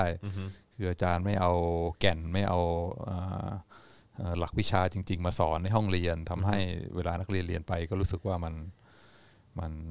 มันมันไร้ประโยชน์อ่าคือไม่สามารถที่จะ motivate กระตุ้นให้นักเรียนว่าเฮ้ยอันนี้เป็นความรู้นะ เป็นอะไรที่ที่ที่สมควรจะรู้แล้วก็สามารถที่จะเก็บไว้เอาไปใช้ในอนาคตได้มันเป็นความผิดของอาจารย์ หรือมันเป็นความผิดของนักเรียนที่แบบว่ามองว่าเฮ้ยเอ่อความรู้จริง ๆ ไม่มีหรอกมันก็ แค่ว่าอาจารย์คนนี้ชอบอะไรก็คืออันนั้นก็ป็จะความนำเสนอรู้สิ่งนั้นอ่า หรือว่าความรู้จริง ๆ ไม่มีหรอกมันก็คืออะไรที่ Google บอกแล้วก็ถึงเวลาความรู้มันก็บางคนก็ว่าใช่ บางคนก็ว่าไม่ใช่ความรู้อะไรแป๊บเดียวมันก็ล้าสมัย เพราะฉะนั้นเสียเวลาท่องจำเสียเวลาเรียนไปทำไมมันไม่มีพอยไม่มีประโยชน์อ่าเพราะฉะนั้นก็เลิกซีเรียสเรื่องความรู้ซะอืมก็เป็นอาจจะเป็นอาจจะเป็นมุมมองอาจจะเป็นทัศนคติของนักเรียนที่ว่าความรู้มันไม่ใช่อะไรที่ ที่ต้องซีเรียสอีกต่อไปแล้วในโลกยุคใหม่ตอนคิดว่าความรู้ยังยังเป็นเรื่องสำคัญไหมในโลกยุคใหม่หรือว่า ไม่ต้องรู้มากอะมันก็โอ้ยจะจะว่ามันเป็นเรื่องสำคัญอยู่แล้ว แต่ว่าในในขณะเดียวกันก็คือเอิ่มคือด้วยด้วยความที่เราเอิ่มสำหรับจอห์นเองนะคือจอห์น จอห์นก็โตมาในระบบการศึกษาไทย พวกเราก็โตมาในระบบการศึกษาไทยกันมาแหละตั้งแต่แบบอนุบาลประถมมัธยมอะเนอะเออใช่ไหมฮะแล้วก็แล้วมันก็คือ คือคุณอุปการของ Google ในมุมในมุมจอนะหรือว่าเออแบบเทคโนโลยีในการเข้าถึงข้อมูลอะคือมันทำให้ให้มีความรู้สึกว่าเออเราเรามีข้อมูลให้เปรียบเทียบอะไรต่างๆ มากยิ่งขึ้น แต่ในขณะเดียวกันคือจอนอาจจะไม่ได้จอนอาจจะไม่ได้เข้าเข้าหาความรู้ ในในโรงเรียนหรือในมหาวิทยาลัยขเอ่อขนาดนั้นคืออเราเราเราเข้าเรียนอะไรพวกเนี้ยเป็นเรื่องปกติอยู่แล้วแหละแต่คือแบบท้ายที่สุดแล้วคือการเข้าไป confirm ข้อมูลหรือว่าเอ่อ ฟังการวิเคราะห์ข้อมูลเหล่านั้นน่ะที่เราได้มาจากไม่ว่าจะเป็นจากที่โรงเรียน หรือว่าจาก Google เนี่ยก็คือเราก็ไปหาแบบอะอย่างพ่อเราเนี่ยหรือว่าเออแบบจอนก็คุยกับกับกับเอ่ออาจารย์วินัยอะไรเงี้ยเออหรือว่าอาจจะคุยกับอาจารย์วัฒนาหรืออาจจะคุยกับเอ่อพี่โรซี่อะไรเงี้ยเออเพื่อเพื่อเป็นการ confirm และทำการวิเคราะห์ข้อมูลที่เราได้มา พวกนี้มากยิ่งขึ้น แล้วก็มีการเปรียบเทียบไงว่าเออสิ่งที่เราเรียนในในตำราที่ออกมาโดยเอ่อแบบกระทรวงศึกษาอะไรเงี้ยมันมีความ มันมันเป็นข้อมูลที่มีความน่าเชื่อถือขนาดไหน เปรียบเทียบกับข้อมูลที่มันอยู่ในในโลกออนไลน์ที่มีคนเอาข้อมูลเหล่านี้เออเอามาโพสต์ไว้ แล้วก็เอามาอ้างอิงไว้เออให้คุณแบบสามารถเอาไปเปรียบเทียบหรือตรวจสอบได้อะไรเงี้ยเออจองก็รู้สึกว่าเออมันก็มันก็เป็นคุณูปการที่ดีนะคือมาสนับสนุนกันใช่หรือว่าเอออาจจะเป็นการแบบมาหักล้างกันบอกว่าเฮ้ยอันนี้มันเป็นข้อมูลที่เก่าแล้วอะไรเงี้ยเออนี่มันเป็นข้อมูลที่อัปเดตกว่าอะไรอย่างเงี้ยเออหนังสือเล่มนี้มันถูกรีวิว หรือว่าถูก ถูกแบบตรวจสอบหรือว่าเออแบบให้ให้ให้ผ่านออกมาตีพิมพ์ได้เมื่อ 10 ปีที่แล้วอะไรเงี้ยเออมันอาจจะเป็นชุดข้อมูลที่ที่เก่าไปอะไรเงี้ยเออซึ่งซึ่งสำหรับจอห์นก็รู้สึกว่าเออมันก็เป็นมันก็เป็นข้อดีของการมีเทคโนโลยี และมี Google เหล่านี้นะแต่ก็ไม่ได้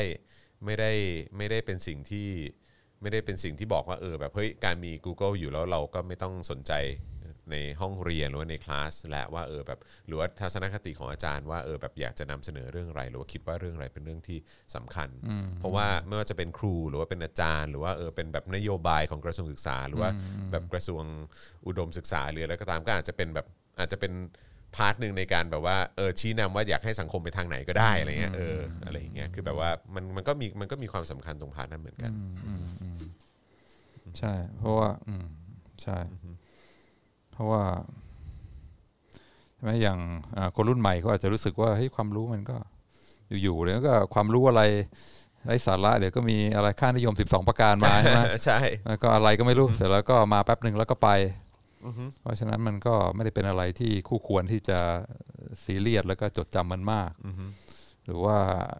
ใครเรียนนิติศาสตร์อะไรเงี้ยกฎหมายมันมีหลักหนึ่งสองสามเป็น principle เป็นหลักการ เสร็จแล้วพอไปดูในหนังสือพิมพ์ไปดูในเหตุการณ์ที่เกิดขึ้นในบ้านเมือง ไม่ไม่เห็นมีใครตามหลัก principle นั่นเลยใช่เพราะฉะนั้นจะไปแคร์ทำไม มันไม่ได้เป็นอะไรที่มีอ่าความสำคัญกับชีวิตประจำวันก็คืออ่าอ่าคนใหญ่โตเขาจะเอาไงก็เอาอย่างนั้น มันไม่ได้มีหลักการไม่ได้มีความรู้อะไรจริง ๆ เพราะฉะนั้นก็ไม่ต้องสนใจซึ่งมันก็มันโอเคไหมอืม การปรับตัวในโลกทุกวันเนี้ไม่ต้องสนใจความรู้แล้วความรู้ไม่ไม่ไม่ได้โอ้ไม่ได้สิเออคือในซึ่งซึ่งมันเป็นสิ่งที่ที่ผมก็มักจะพูดเสมอ แล้วผมก็แบบอ้างอิงเสมอหรือว่าแบบพยายามจะใช้เป็นเขาเรียกว่าอะไรนะเป็น เป็นหลักการในการโต้เถียงหรือว่าในการถกเถียงหรือว่าในการแบบว่าเออแบบในการแลกเปลี่ยนความคิดเห็นอะไรเงี้ยก็คือว่าเฮ้ยมันต้องมีหลักการใช่ไหมบางทีเราเราจะถกเถียงกันหรือว่าเราจะอยู่ในสังคมหรืออะไรก็ตามอะไรเงี้ยคือเราก็ต้องอยู่บนพื้นฐานของหลักการใช่ไหมเออข้อเท็จจริงหรือว่าเออเอาโอเค ข้อเท็จจริงอาจจะเป็นอีกเรื่องอ่าโอเค แต่ว่าเออหลักการก็คือว่าเออแบบหลักที่มันได้รับการยอมรับอย่าง อย่างสากล หรืออะไรอย่างเนี้ยมันเป็นอย่างไรอะไรเงี้ยเออหลักรัฐศาสตร์ หลักประชาธิปไตย หลักเอ่อเกี่ยวกับเรื่องของกฎหมายและความยุติธรรมเออต้องเป็น rule of law ไม่ใช่ rule by law อะไรต่างๆเหล่านี้เออก็แบบสิ่งสิ่งเหล่านี้เป็นสิ่งที่ที่ที่ความรู้เออมันก็เป็นสิ่งสิ่งที่สำคัญแล้วแล้วเราก็จำเป็นอ่าแล้วก็ต้องต้องศึกษาใช่ไหมแล้วก็เป็นเรื่องที่ที่ต้องรู้ เพราะฉะนั้นบางทีไอ้ทัศนคติที่แบบว่าเฮ้ยความรู้แป๊บเดียวมันก็ ล้าสมัยละของเก่าๆไม่ต้องไปสนใจอ่ามันมันอาจจะเป็นมันอาจจะเป็นทัศนคติที่ผิดก็ได้ ว่าทุกอย่างต้องใหม่ใหม่ของเก่าก็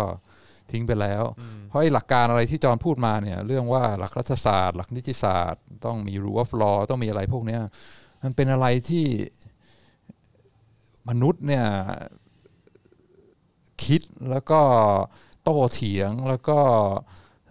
ศึกษากันมาไม่รู้กี่ร้อยปีใช่ไหมครับคือมันเก่ามากแล้วก็ถ้ากลับไปดูในประวัติศาสตร์ มันก็คือปัญหาอ่าเดิมๆอะไรที่เราเจอกันทุกวันเนี่ยมันก็คือเรื่องหลักการที่ใช่ที่มันก็จะย้อนกลับมาสู่อ่าเบสิกพื้นฐานนี่แหละอ่าอ่าเพราะฉะนั้น รู้สึกว่าเฮ้ยความรู้การการศึกษาอะไรเนี่ยมันมันเป็นเป็นเรื่องที่ซีเรียส แล้วก็การบอกว่าเฮ้ยอันนี้ของเก่าแล้วทิ้งไป หรือว่าอยากรู้อะไรก็ไปเปิด Google ดีเนี่ยบางทีเอ่อเปิด Google ดูเนี่ยบางทีเป็นเรื่องอันตรายมาก เพราะว่าบางทีเราจะลืมอะไรที่แบบว่า คนเขาเคยศึกษาคนเขาเคยดิ้นรนต่อสู้มาเพื่อให้มันได้มา ซึ่งอ๋อ เพราะปัญหาของสังคมปัญหาของคนเรามันก็กี่ร้อยปีที่แล้วกับเดี๋ยวนี้ บางทีมันก็ปัญหาเดิมๆนะคือเรื่องเรื่องเดียวกันอ่า อย่างรัฐรัฐศาสตร์เนี่ยอ่าได้อ่าอ่านหนังสืออ่าของชีวประวัติของมาคิเวลลี่อืมมาคิเวลลี่นี่อ่าเป็นอ่าเป็นอ่านักการทูตครับชาวอิตาเลียน ซึ่งเขาเออเนี่ยคนเนี้ยเป็นเป็นบิดาของวิชารัฐศาสตร์ครับอ่าเขียนเรื่องเจ้าผู้ครองนคร The Prince ว่าเอ่อหลักรัฐศาสตร์ การเมืองอะไรพวกนี้เนี่ยมันอ่า มีอะไรบ้างจากอ่าการคิดอ่าสังคมอ่าลักษณะอ่าการปกครองในในในในในยุคนั้นฟลอเรนซ์เมืองฟลอเรนซ์ก็ก็ไปอ่านดูแนวคิดอ่าชีวประวัติของมาคิเวลลี่พออ่าน คือไอ้ปัญหาอะไรที่เขาพูดถึงไอ้เรื่องหลักการเรื่องอะไรที่เขากำลังอ่าต่อสู้ดิ้นรนกันอยู่ในสังคม ว่าแบบห้าหกเจ็ดร้อยปีที่แล้วเนี่ย มันก็คือ เหมือนกับเรื่องที่เรากำลังเผชิญอยู่ทุกวันนี้ทุกประการก็บอกว่าเฮ้ยสังคมไทยเมืองไทยมีความอ่าเฉพาะเจาะจงไม่เหมือนใครเอาหลักการคนอื่นมาใช้ไม่ได้ มันไม่ใช่มันเป็นแบบว่าเรื่องเดียวกันเลยพูดเหมือนกันเลยเอ่อเช่นว่าเอ่อเวลาเกิดความวุ่นวายในสังคมเนี่ยสังคมมักจะพยายามคนทั่วไปมักจะพยายามมองหาเอ่อพระเอกขี่ม้าขาวอืม เข้ามาเพื่อว่าแก้แก้ปัปัญญหาหาให้ทุกอย่าง แล้วก็เป็นทางออกที่ง่าย แต่ว่าระวังให้ดีนะไอ้พระพระที่ไอ้ความหวังเรื่องพระเอกขี่ม้าขาวเข้ามาเนี่ยสุดท้ายเนี่ยจะเข้ามาแล้วก็เอ่อเอาเอ่อเสรีภาพทั้งหมดของคุอาจณจะไปเป็นทรราชก็ได้อ่าเป็นทรราชระวังให้ดีเรื่อง อย่าไปอย่าไปหวัง อย่าไปฝากความเชื่อไว้กับพระเอกขี่ม้าขาว อันนี้คือแบบเฮ้ยมันคุ้นๆว่ะอืมอืมเมื่อไม่กี่ปีมานี้อ่าเอออืมแล้วก็บอกว่า บางทีเอ่อมีเจ้าผู้ครองนครผู้ผู้ยิ่งใหญ่ แล้วก็ทำอะไรได้ดีมาก เป็นที่รักเป็นที่อืมเอ่อเคารพแล้วก็ทำให้สังคมอ่าร่มเย็นเป็นสุขอืมอ่าเป็นผู้นำที่ดีเลิศดีที่สุดอืมมาคิวิลีบอกระวังให้ดีอืมเพราะว่าเวลาสังคมมันไปอิงกับตัวบุคคลใช่ไหมซึ่งบอกว่าเนี่ยคือ คือผู้นำคือผู้ที่อ่าแก้ปัญหาทุกอย่างให้คุณทำให้สังคมร่มเย็นมันเป็นตัวบุคคลเนี่ยระวังให้ดีเพราะว่าอันนั้นนะคือตัวบุคคลแล้วเวลาสังคมมันอิงอยู่กับตัวบุคคลคนใดคนหนึ่งแล้วเนี่ยไอ้พวกสถาบันไอ้พวกกฎหมายไอ้พวกระบบอะไรทั้งทั้งหลายที่มันจะทำให้สังคมอยู่ได้ โดยที่ไม่ยึดติดกับตัวบุคคลเนี่ยมันจะอ่อนแอลงอ่อนแอลง แล้วก็ถึงเวลาคนคนหนึ่งมันจะอยู่ได้กี่ปีใช่ไหม เพราะฉะนั้นเวลาก็มีคนอายุไขอ่าคนคนนั้นตายไปเนี่ยอ่าก็จะเหลืออยู่แต่ สังคมก็ไม่ได้อิงอยู่กับหลักการอ่าก็คือก็คือเหลือใครก็เหลือลูกของเขาแล้วก็โอกาสที่ลูกของเขาจะเป็นเหมือนกับอ่าผู้นำผู้ยิ่งใหญ่เนี่ยก็ยากก็ยากมาก เพราะฉะนั้นระวังให้ดีนะ ผู้นำที่แบบว่าอ่ายิ่งใหญ่ใครๆก็รัก แล้วก็ทำให้สังคมสงบสุขในยระวังให้ดี ว่าสังคมจะอยู่ได้โดย ต่อเนื่องมีความสงบสุขเนี่ยมันไม่ใช่อยู่ที่ตัวบุคคล มันอยู่ที่กฎหมายมันอยู่ที่สถาบัน ซึ่งมันอยู่ยาวกว่าชีวิตคนคนหนึ่งเออมันก็เป็นอะไรที่เราก็ยังพบเห็นกันอยู่ทุกวันนี้ใช่ไหมใช่เออไม่ได้ไม่ได้อ่าเป็นเรื่องล้าสมัยเป็นเรื่องโบราณเพราะฉะนั้นความรู้อะไรที่คนสมัยก่อนเขาคิดเขาวิเคราะห์เขาเขียนไว้เนี่ยมันยังเป็นเรื่องอะไรที่เราต้องศึกษา เพราะว่ามันยัง relevant กับโลกโลกทุกวันนี้อ่าแต่ว่าคือมันเป็นสิ่งที่ได้รับการพิสูจน์แล้วใช่ไหมเหมือนลืมนะเอ๊ะมันเรื่องหกเจ็ดร้อยปีที่แล้ว ไม่ได้เป็นอะไรที่มีประโยชน์สำคัญกับชีวิตประจำวัน เพราะฉะนั้นก็ไม่ต้องไปศึกษา ก็เปิด Google เอาอ่า Google ก็พาไปเว็บไซต์อะไรก็ไม่รู้ ซึ่งอ่าบางทีเรื่อง ความรู้เรื่องสติปัญญาอะไรที่คนยุคก่อนเขาคิดกันไว้เนี่ยมันมันมันมันโดนลืมไปไม่ได้ไม่ไม่ได้รับคุณค่า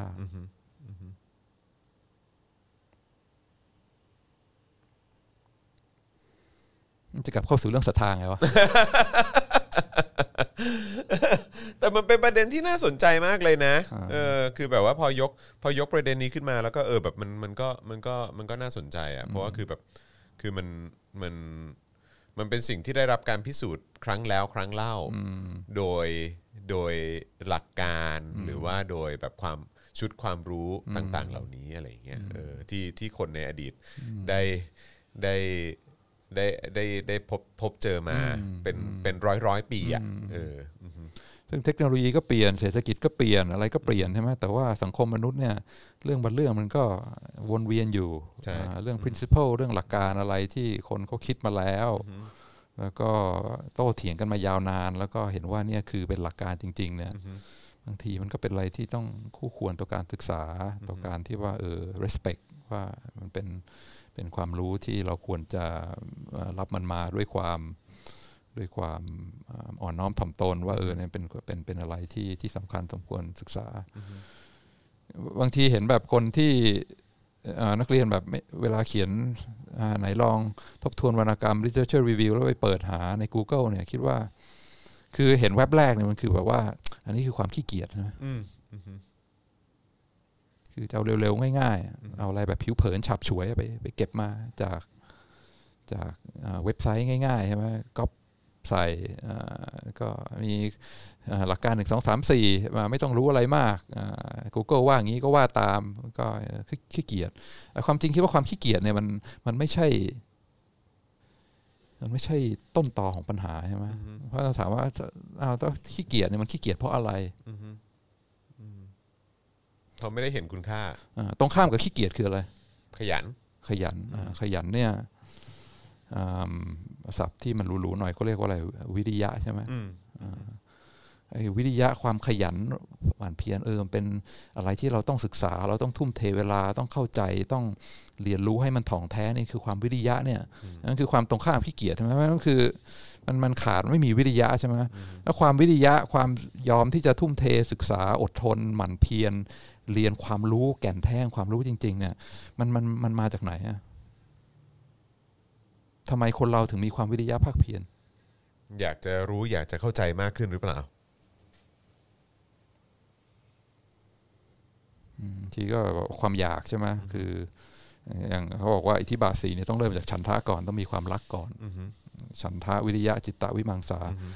ฉันทะคือต้องต้องต้องรักต้องสนใจในเรื่องนี้ต้องก็เลยอินอ่าต้องอินอ่าถึงจะถึงจะมีความวิริยะเกิดขึ้นมาใช่ไหมถ้าเราไม่ชอบอยู่แล้วเนี่ยมันก็ไม่ ไม่อยากจะเสียเวลา แต่ประเด็นคือพวกนี้มาเรียนปริญญาโทเนี่ยก็คือเลือกสาขาที่ตัวเองอยากเรียนอยู่แล้ว ก็คือบอกว่าไม่มีฉันทะมันไม่ได้ คืออยากเรียนการตลาดนี่ก็อะการตลาดไงที่อยากเรียน หรือว่าอยากเรียนเรื่องอ่าอ่าอ่าการบริหาร human resource งานบุคคลนี่ก็อ่าก็เรียนบริหารงานบุคคล อยากเรียนเรื่องการเงินอ่าก็ major finance เพราะฉะนั้นบอกว่าไม่มีวิธีเอ้ยไม่มีฉันทะไม่มีความสนใจมันก็ไม่ได้ก็คุณเลือกมาเรียนเองดีกว่า นั้นความขี้เกียจมันเกิดจากอะไรอะ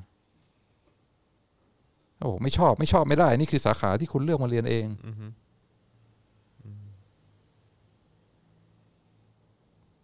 ให้จอลอง analyze โดยใช้ไม่คือคืออันนี้อันนี้อันนี้อาจจะคืออีกแล้วนะฮะ คือเวลาเวลาให้ให้ผมวิเคราะห์อะไรก็ตาม ผมก็จะเบสอยู่บนหรือว่าเอ่อประสบอยู่การณ์อยู่บนส่วนตัวพื้นฐานอ่าหรือว่าประสบการณ์ส่วนตัวอ่าอะไรเงี้ยอ่าซึ่งผมมีความรู้สึกว่าคือบางทีความความ ความขี้เกียจมันอาจจะมาจากการที่ว่าไม่มีความกล้าที่จะ challenge อะเข้าใจไหมคือแบบว่าไม่เอาไม่ไม่ challenge ไม่ถกเถียงไม่อะไรอย่างนี้ดีกว่า ไม่ challenge ที่ Google บอกอะไรเงี้ยคือเขาคือคือ feel แบบอารมณ์ว่า feel แบบอารมณ์ว่ายังไงดีอะคือ อย่างการการเรียนรู้อย่างเงี้ยเออก็คือแบบ เหมือนบางทีเราเราเราไปหาข้อมูลมาเพื่อที่ว่าเอาเอามาเสิร์ฟเอามาเอามาตอบโจทย์ตรงจุดเนี้ยเออแต่เราไม่ได้คิดจะโต้เถียงว่าเออที่มาที่ไปของไอ้ชุดความรู้นี้หรือข้อเท็จจริงเนี่ยมันเป็นอย่างไรอะเออเราเราไม่กล้าที่จะผิด เราไม่กล้าที่จะเอ่อยอมรับว่าตัวเองไม่รู้ว่า ว่าหลักการหรือข้อเท็จจริงมันเป็นอย่างไรอะเออเพราะฉะนั้นก็คือเราเราก็ใช้วิธีการแบบว่า เออ เราเราขี้เกียจแล้วเออออไปตามน้ำดีกว่าอืมเข้าใจปะแต่แบบอย่างอย่างเนี้ยอย่างเวลาเรานั่งคุยกันอย่างเงี้ยก็คือเฮ้ยเรื่องบางเรื่องเราก็ไม่รู้จริงๆเออแต่คือแบบเราเข้าใจว่ามันเป็นอย่างนี้เออคุณช่วยบอกผมหน่อยสิหรือว่า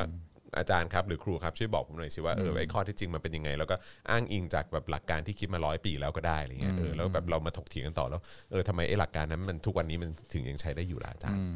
อะไรอย่างเงี้ยเออแต่ว่าบางทีบางคนมันก็อาจจะมีความรู้สึกว่าอืมไม่อยากถกเถียงใช่ก็อันนี้เป็นสิ่งที่ที่เรารักที่อยากจะมาเรียนอะไรเงี้ยแต่ว่าก็แบบอืมก็ก็เอาแค่เอาแค่ให้รู้ก็พอไหมว่าเออหลักการมันเป็นยังไง แล้วก็เออให้มันผ่านๆไป แต่ว่าเราไม่ได้พยายามจะเข้าใจมันจริง ๆ ว่าว่าหลักการมันคืออะไร คือถ้ามีความแอคทีฟในการเรียนในในการเรียนรู้มากกว่านี้ มีโอกาสได้พูดคุยแลกเปลี่ยน แล้วก็ถามคำถามเนี่ย มันจะผลักดันให้เกิดเอ่อวิริยะอยากรู้จริงๆได้ใช่ใช่ใช่ใช่แล้วก็พอพอเข้าใจจริงๆอะเข้าใจไหมมันพอเข้าใจจริง ๆ แล้วก็เออเราเราอยากจะเราอยากจะไปต่อ เราอยากจะค้นหาต่อหรือว่าเราอยากจะรู้ว่าเออแบบถ้าเอาทฤษฎี หรือว่าเออถ้าเอาหลักการนี้ไปประกอบกับสถานการณ์อื่นๆน่ะเออมันใช้กันได้หรือเปล่าอะไรอย่างเงี้ยแต่ว่าเออมัน มันมันก็น่าสนใจดีอะเหมือนเหมือนเล่นกีฬาเหมือนแบบอ๋อพอเข้าใจแล้วว่าฟุตบอลมันเล่นยังไง แล้วก็เออกูอยากเล่นบ้างอ่าเออแล้วก็จะเล่นยังไงเออให้มันเก่งขึ้นอ่าเออหรือว่าจะทำยังไงเออให้ทีมเราแบบมันเจ๋งหรือว่าเก่งที่สุดว่าอ่าตามหลักการนี้อ่าหรือว่าตามกติกานี้อะไรอย่างเงี้ยเอออะไรอะคล้ายๆคล้ายๆประมาณนั้นอันนั้นอันนั้นอันนั้นคือถ้าถ้าถ้าจากมุมมองผมนะมีมีมี observation สองข้ออจากคำตอบของจอห์นครับอ่าอันแรกคือว่าต้องต้องบอกให้อ่าทุกท่านทราบว่าอ่า หัวข้อที่มาคุยกันเนี่ยจอห์นไม่ได้มีการเตรียมตัวเลยนะ ไม่เลยครับไม่ไม่ได้เตรียมตัวเลยฮะคือพอมานั่งคุยปุ๊บได้ยินคำถามแล้วให้จอห์นวิเคราะห์สดๆเลยเพราะฉะนั้นอันนี้คือใช่เพราะผมก็จะไม่รู้เลยฮะผมก็จะไม่รู้เลยว่าอาจารย์ในวันนี้จะมาคุยเรื่องอะไรฮะคือจอห์นเออแบบเอ่อจอห์นแบบตัวจริง ซึ่งเออไม่ได้ไม่ได้เตรียมอะไรมาเลย ใช่ใช่ใช่ใช่อ่านั่นคือคือ observation อันแรก observation อันที่สองคือว่าจอห์นนี่คิดแบบคนหัวก้าวหน้า หัว liberal มาก ทำไมฮะช่วยช่วยขยายความมุมมองนี้นิดนึงฮะหรือว่าไอ้ข้อข้อคือ ข้อสังเกตตรงนี้นิดนึงฮะ ตัวตนที่แท้จริงของจอห์นเนี่ยเป็นเป็น a true liberal True Liberal เลย liberal เอออ่ายังไงคือฮะคือถามว่าเฮ้ยถ้าอยากจะให้คนมีความตั้งใจยังไง คือมันต้องเข้าใจมันอยู่บนนี้คือมีโอกาสได้โต้เถียง มีโอกาสได้มีส่วนร่วมอ่าแล้วก็เข้าใจว่ามันมาจากไหนมันเป็นยังไงอะไรเงี้ยสามารถ คลายความสงสัยสามารถอ่าโต้แย้งสามารถอะไรได้เนี่ยนี่คือวิธีที่จะกระตุ้นให้คนมีความสนใจ แล้วก็มีวิริยะในการศึกษาอ่าหาความหาความรู้เพิ่มเติมที่มันแท้จริงที่มันเอ่อลึกซึ้ง ซึ่งก็ก็ใช่ก็อ่าคนที่ฉลาดก็จะคิดใช่ไหมแล้วก็พอกระตุ้นความคิดสมองมันก็ทำให้อยากให้รู้อะไรที่มันลึกซึ้งแท้จริงยิ่งขึ้นก็โอเค แต่ว่ามันก็ไม่ใช่ทุกคนไม่ใช่ทุกคนอ่าใช่แน่นอนครับ เพราะฉะนั้นอีกอย่างหนึ่งคือว่าบางทีอ่าความวิริยะการศึกษาภาคเพียรเนี่ย บางทีมันไม่ได้เริ่มจากตรงนี้ใช่ไหมแต่มันเริ่มจากตรงนี้อืมจอห์นก็พอจะรู้ไหมว่ากำลังจะพูดอะไรอ่าเนี่ย มีความศรัทธาอ่าเออศรัทธาว่าอะไรศรัทธาว่าเราจะได้ความรู้ไงเอออืมไม่ก่อนอื่นคือต้องศรัทธาว่าความรู้มันมีอยู่จริงใช่ไหมอืม จอห์นคือความรู้สึกตอนนี้ที่แบบอ่าเรียนอ่าสอนนักเรียนแล้วก็เห็นรายงานมาคือ มีสมมติฐานว่าคนยุคใหม่เนี่ยไม่มีศรัทธาว่าความรู้เนี่ยมันมีอยู่จริงอืมมีความรู้มันมีจริงไหมอะไรที่แบบว่าเป็นเป็นความรู้จริง ๆอะมันมีไหมหรือว่ามันก็เปลี่ยนไปตามแฟชั่น แล้วก็แล้วแต่เจ้านายจะชอบอะไร แล้วแต่ลูกพี่เขาจะ ว่ายังไงก็ว่าไปตามนั้นก็คือ ไม่ไม่เชื่อว่ามีความรู้อยู่จริง เพราะฉะนั้นพอไม่เชื่อปุ๊บขาดศรัทธา วิริยะก็ไม่มีมันก็ตามมาด้วยความขี้เกียจไม่สนใจไม่แคร์มันถ้าจะกลับไปแก้ที่รากเหง้าของปัญหาเนี่ยแล้วก่อนที่เราจะเข้าใจอะไรจริง ๆ เนี่ย จะอาศัยว่าสมองสามารถใช้เหตุผลแล้วก็บอกนี่คือความรู้ที่แท้จริงหรือเปล่า แล้วก็มันคู่ควรกับการที่เราจะทุ่มเทเวลากำลังในการเรียนหรือเปล่าบางทีมันไม่ใช่บนนี้ใช่ไหมมันต้องเริ่มจากในในหัวใจก่อนต้องมีศรัทธาก่อนว่าเฮ้ยความรู้มันมีอยู่จริงแล้วก็เป็นอะไรที่คู่ควรต่อการศึกษา เพราะฉะนั้นก็จะทุ่มเทเวลากับแรงเอ่อเรี่ยวแรงไม่ไม่ย่อย่อท้อที่จะศึกษาให้ได้ความรู้นี้ พอมีศรัทธาแล้วเนี่ยเอ่อวิริยะมันถึงจะตามมา แต่พอขาดศรัทธาเนี่ย มันก็จบตั้งแต่ประเด็นแรกก็คืออ้าวก็เอาให้ผ่านๆไปนะ ตามที่อาจารย์ต้องการสอบให้ผ่านๆไปพอเวลาอยากได้ความรู้อะไรก็ไปเปิดดู Google เออไม่ไม่ไม่ใช่อะไรที่มันอ่าแท้จริงคู่ควรต่อการศึกษาหลักการแก่นแท้เนื้อหาความรู้มัน มันไม่ได้เป็นอะไรที่มีอยู่จริง เพราะฉะนั้นก็ช่างแม่งนะ ก็เลยคิดว่าเออบางทีไอ้คำว่าศรัทธาเนี่ยสมัยนี้มันค่อนข้างแบบมันมันตกไม่ไม่อยู่ในแฟชั่นเลยใช่ไหมบอกว่าศรัทธาศรัทธาเนี่ยเป็นอะไรที่มันแบบว่าคนค่อนข้างบอกว่าฮีศรัทธาคือเชื่องมงายอะไรเงี้ยใช่ไหมเชื่อให้งมงาย เพราะฉะนั้นอย่าพูดถึงศรัทธาเลยพูดถึงเหตุผล พูดถึงการวิเคราะห์ พูดถึงการโต้เถียงอะไรกันดีกว่า แต่ว่าไปไปๆมาๆรู้สึกว่าเมืองไทยเนี่ยก็เป็น ขาดศรัทธา ใช่คือซึ่งจอมไม่แปลกใจคือโอเคเอ่อพอพอพออาจารย์วินัยพูดถึงประเทศไทย แล้วก็พูดถึงเรื่องเออแบบไอ้ความศรัทธาในความรู้หรืออะไรต่างๆ มันถูกมันถูกลดทอนไปหรือว่าเออแบบมันมันไม่เหลือและหรือว่ามันน้อยลงทุกวันหรือว่าแทบไม่มี ผมก็ไม่แปลกใจนะ เพราะว่าเราอยู่ในสังคมที่เป็นลักษณะที่ว่าจะรู้ความจริงหรือว่ารู้หลักการไปทำไม เพราะว่าความจริงและหลักการเหล่านั้น มันไม่ได้ถูกนำไปใช้ แล้วก็ไม่ได้ไม่ได้ถูกนำไปทำให้คุณภาพชีวิตคุณดีขึ้น ช่ไหมเหมือนเหมือนอย่างที่อาจารย์พูดถึงถึงไอ้เรื่องของกรณีกฎหมายอะนักกฎหมายที่เรียนอยู่หรือว่าที่จบมา คือเห็นลักษณะของการบังคับใช้กฎหมายในในยุคสมัยเนี้ยมันไม่ได้อยู่บนพื้นฐานหลักการหรือข้อเท็จจริงอะ เออก็ก็จะมีความรู้สึกว่าเออแบบแล้วกูจะมีศรัทธาไปทำไม เพราะว่าท้ายสุดแล้วไอ้หลักการหรือข้อเท็จจริงที่ที่เขาสอนกันมาเขาแบบรู้มาเป็นร้อยเป็นพันปีอย่างเงี้ยตั้งแต่โรมันจริงๆไม่กเห็นรีได้กหรือเลยอะไรต่างๆเหล่านี้แบบประเทศนี้ก็คือแค่ว่ามีรองนายกรัฐมนตรีที่ที่เกี่ยวข้องกับด้านกฎหมาย แล้วก็มาบอกว่าอ๋อเอออันเนี้ยถูก อันเนี้ยผิด ก็ว่าตามกันไปอะไรอย่างเงี้ยเอออ๋อไม่เป็นไรเอออันเนี้ยคนเนี้ยทำได้เออแต่คนนี้ทำไม่ได้นะคือมันไม่ได้อยู่บนเบสบนบนหลักการละเออมันมันก็อยู่บนบนดุลพินิษของของคนบางคนที่ที่ที่มาพร้อมกับการเอ่อตั้งตนอยู่ในอำนาจของของเผด็จการคนอื่นอะไรเงี้ยคือแบบว่ามันก็อาจจะมองอย่างนั้นก็ได้ว่าเออแล้วกูจะทำไปทำไมวะ เข้าใจป่ะคือแบบว่าเออหรือแบบการศึกษาที่แบบว่าเออเราเราเข้าใจมาตลอดว่าเออแบบเออแบบเฮ้ย ประวัติศาสตร์ชาติไทยเป็นอย่างนี้อย่างนี้อย่างนี้ แต่ข้อเท็จจริงคือแบบว่าเออมันไม่ใช่อะไรอย่างเงี้ยหรือว่าแบบ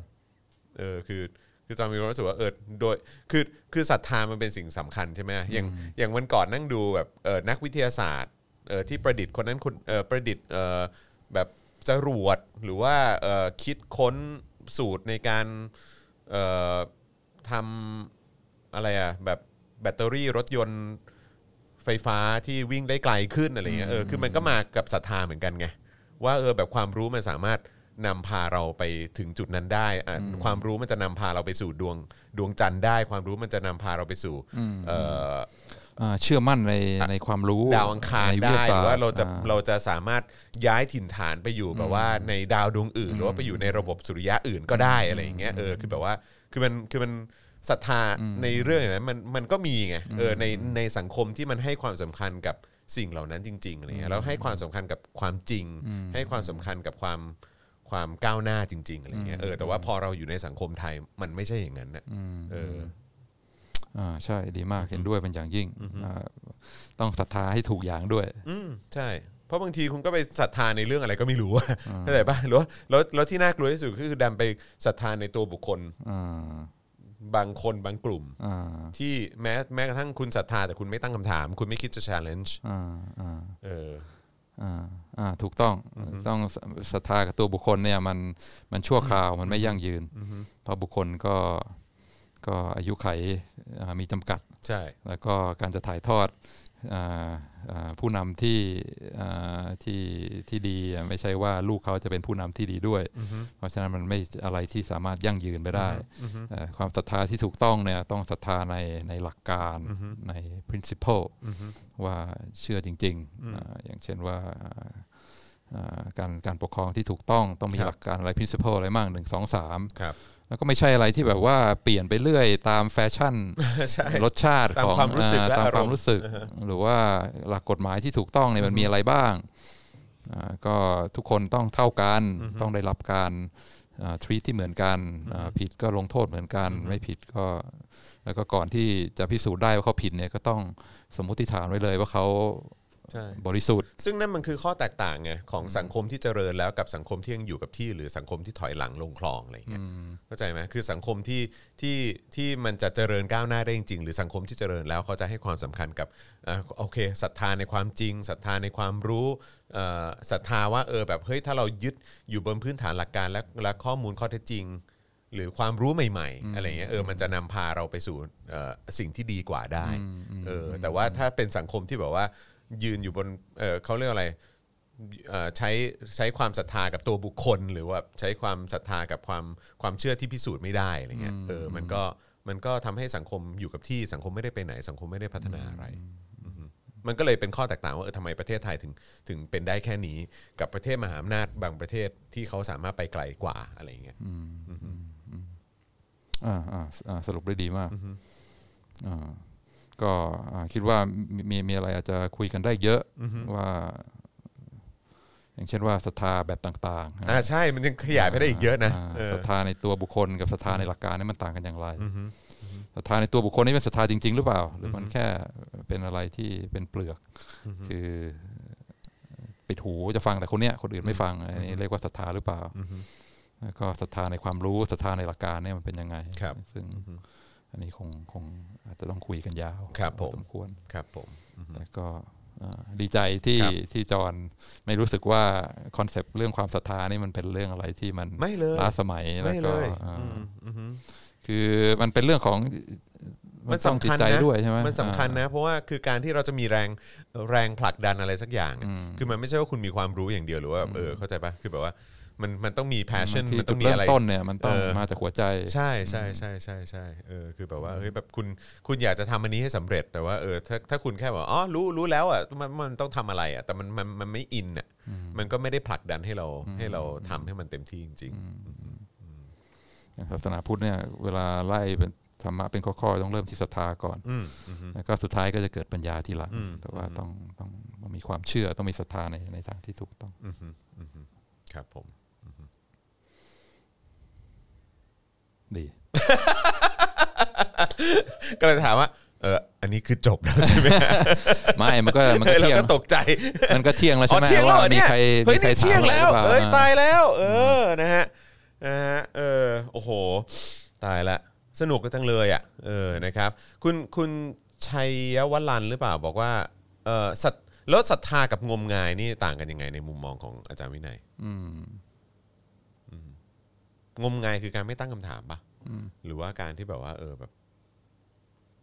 ไม่อะไรไม่เปิดช่องให้ตัวเองผิดเหรอหรือว่าอะไรอะไรอย่างเงี้ยปะเออคือศรัทธามันมันต้องเริ่มจากความความไว้ใจก่อนนะครับคือเอ่อก็ต้องเพราะว่าตอนเริ่มแรกเลยเราไม่รู้อะไรเลยใช่ไหมเพราะฉะนั้นก็ต้องยอมที่จะโอเค เชื่อใจอืมว่าเปิดใจว่าทางที่เราจะไปเนี่ยเป็นทางที่ถูกต้อง เพราะฉะนั้นก็อย่างที่บอกก็จะศึกษาหาความรู้ก็ต้องไว้ใจคนสอนครับอ่าอ่าต้องอย่างเกิดมาก็ไว้ใจพ่อแม่ว่าพ่อแม่ต้องการจะทำอะไรให้ให้เราอ่าอ่าเรื่องที่ดีที่สุดสำหรับเรา คือศรัทธามันมีรสชาติของการการไว้วางใจใช่ไหมความงมงายนี่มันอาจจะเป็นว่าศรัทธานานเกินไปครับ คือเชื่อใจเขาไว้พักหนึ่งแล้วไม่ไม่หยุดมองซ้ายมองขวาว่าเออมันจริงหรือเปล่าอ่าเขาคนที่เราไว้ใจเนี่ยเขามีเอ่อเขาเขาเขาต้องการสิ่งที่ดีที่สุดสำหรับเราหรือเปล่าอืมอืมหรือว่าเขาแค่ใช้ความไว้วางใจของเราเพื่อประโยชเป็นประน์โยขชอน์งเขาสำหรับเขาอ่าคือว้าว อันนี้ควรทำเป็นคลิปสั้นนะฮะอืมคือเริ่มแรกศรัทธาก่อน คือถ้าไม่เริ่มยังไงไม่เชื่ออะไรเลยเนี่ย เขามีนะในปรัชญาเขาเรียกว่าสเกปติกคือคนที่แม่งไม่เชื่ออะไรเลย ไม่มีหรอกความรู้ ไม่มีหรอกความดีบางทีมันก็ไปไหนไม่ได้ใช่ไหมเพราะว่าคนเราเริ่มต้นไม่เชื่ออะไรเลย มันก็จะจะจะจะได้ความรู้จะเข้าถึงความจริงได้ไงอันสุดท้ายก็ต้องเอ้ยจุดเริ่มต้นก็ต้องยอมก่อนนะหลับหูหลับตาเชื่อก่อน แต่ว่าสักพักหนึ่งพอมาได้สักพักหนึ่งแล้วก็เริ่มลืมตาดู คิดไตรตรองว่าศรัทธาของเราเนี่ยมัน มันโดนหลอกหรือเปล่า ถ้าปิดหูไม่ฟังอะไรเลยอะไรเงี้ยก็อาจจะเข้าข่ายงมงายอืมอืมอืมอืมครับผมนะฮะเอ่อไหนขอดูไว้ใจจนไม่ตั้งคำถามนั่นคืองมงาย คุณชัยวรันท์บอกนะครับ คุณสุพิดาบอกว่าความศรัทธามันหมดไปกับการเล่นพักเล่นพวกมันเปลี่ยนมาเป็นทัศนคติแบบเลียใต้โต๊ะอ่าเอ่อคุณวสุบอกว่าองค์คลีมานศรัทธาอาจารย์จัดไป 999 นิ้ว นะฮะมงคล 999 อันนี้อันนี้อันนี้คือคุณคุณวสุโอนมาให้เหรอฮะองคุลิมานนี่ตอนแรกไม่เชื่อใช่ไหมพุทธเจ้าอะเออแล้วพุทธเจ้าก็เดินเดินเดินองคุลิมานตามไม่ทันเออก็เลยว่า โอ้เห็นพิสูจน์ด้วยตัวเองแล้วว่า อันนี้ของจริงอืมก็เลยยอมยอครัมบศรัทธา ก็คือตอนแรกไม่เชื่อนะอืมอืมก็ก็คืออาจารย์ก็ต้องมีมีของโชว์ให้นักเรียนเขาเอ่อเชื่อใจบ้าง ถ้าอาจารย์ไม่มีของเลยก็นักเรียนก็ไม่เชื่อ แล้วแล้วแล้วในมุมของอาจารย์วินัยคิดว่ายังไงกับการที่เราอยู่ในสังคมที่แบบความศรัทธามันน้อยลงทุก ๆวัน อย่างสังคมไทยอย่างเงี้ยครับอืมศรัทธาในความรู้ศรัทธาในความ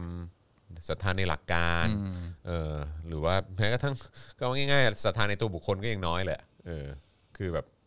อาจารย์อาจารย์วินัยรู้สึกไงฮะมันมันกำลังจะนำพาไปสู่ความล่มสลายของสังคมเนี่ยปะมันไปต่อยากใช่ไหมอืมคือ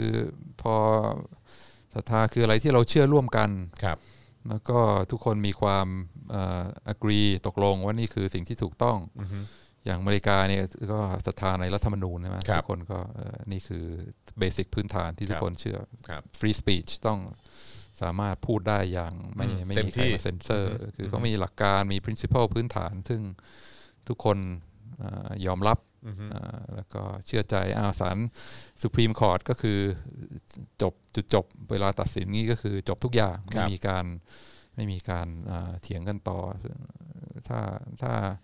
มันจะไปต่อได้มันจะพัฒนาต่อได้มันทุกคนมันต้องมีความเอ่ออย่างน้อยพื้นฐานมี principle มีหลักการอะไรที่ที่ยอมรับเอ่อแล้วก็ร่วมกันร่วมกันพอไม่มีนี่มันก็แบบโอ้เอ้ยการศึกษาก็ยากแล้วอะใช่ไหมจะสอนอาสอนหนังสือความรู้อะไร แต่ว่าถ้ามันมันนักเรียนไม่เชื่อว่าความรู้มีอยู่จริงเนี่ย มันก็ไปต่อลำบาไปกลำบากอืมใช่ออกอาจารย์พิสูจน์ให้ดูซิว่าความรู้มีอยู่จริงอืม ก็พยายามก็ได้นะแต่ว่าใช่ไหมเอ่อถ้ามันสเกปติกอะคือมันไงมันไม่เชื่อสักอย่างว่าความรู้ไม่มีอยู่จริงเนี่ยมันมันมันต้องอาจารย์ระดับพระพุทธเจ้าที่จะแสดงให้เห็นได้อิทธิปาฏิหาริย์ถึงจะเชื่อเนี่ย บางทีอาจารย์คนอย่างนี้มันก็ไม่มีอิทธิปาฏิหาริย์มันก็มันก็ยากขึ้น แต่ว่าผลเขาเรียกว่าอะไรแต่แต่คุณค่าของการเวลาก็ก็ทำให้เราเห็นณตอนนี้นะสำหรับผมอะ เข้าใจไหมคือบางทีผมก็จะมองคุณ ผมก็จะมองเวลาเป็นเรื่องที่แบบว่าเออเป็นเรื่องเป็นเรื่องเป็นเรื่องแย่เหมือนกันนะเข้าใจไหมฮะคือเวลานี่ทำให้เราแก่ลงทำให้เรามีอายุน้อยลงตลอด หรือว่าทำให้เรามีเวลาในการทำอะไรน้อยลงเรื่อยๆน้อยลงเรื่อยๆเพราะมันเพราะมันจะลดลงเรื่อยๆลดลงเรื่อยๆมันมันมันไม่มีทางทางเพิ่มเวลาได้ใช่ไหมฮะแต่ว่าแต่แต่ในขณะเดียวกันการที่เราพูดถึงความรู้หรือสิ่งที่เราสามารถพิสูจน์ได้อะไรต่าง ๆ เหล่าเนี้ยเออคือแบบว่าจาก แบบพระพุทธเจ้า อาจจะพูดถึงแนวคิดและหลักการนี้มาเมื่อแบบกี่พันปีอะไรมาแล้ว หรือว่าแบบหลักการทางประชาธิปไตย หลักการทางกฎหมายความยุติธรรมอะไรต่างๆเหล่านี้มันถูกพิสูจน์มาเป็นร้อยเป็นพันปีแล้วเนี่ยเออแบบอันนั้นก็คือคุณค่าที่เราได้มาเพราะกับการเวลาเหมือนกันอ่าใช่กับการใช่ที่เราได้ใช่ได้ได้พิสูจน์ว่าหลักการนี้มันเป็นใช่มันเป็นหลักการที่ที่ถูกพิสูจน์แล้วใช่นะว่าเป็นเรื่องใช่จริง หรือว่าเป็นสิ่งที่ถูกต้องเพราะฉะนั้นของเก่าไม่ใช่ว่าไม่ดีเสมอไปอ่าใช่ใช่ใช่ไปดูถูกของเก่าบางทีว่าเฮ้ยคนโบราณเขา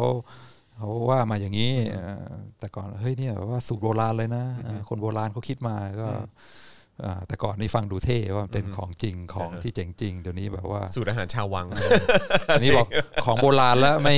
เอ่อมามามาให้มามาให้ดูทำไมของโบราณซึ่ง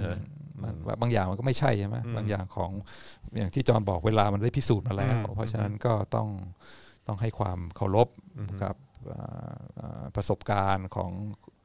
มนุษย์ที่ผ่านมาบรรพบุรุษที่ที่ได้เคยเจอปัญหาเดียวคล้ายๆกับใช่เรา สิ่งที่เขาต้องเผชิญมาเนอะเออในการในการพิสูจน์ไอ้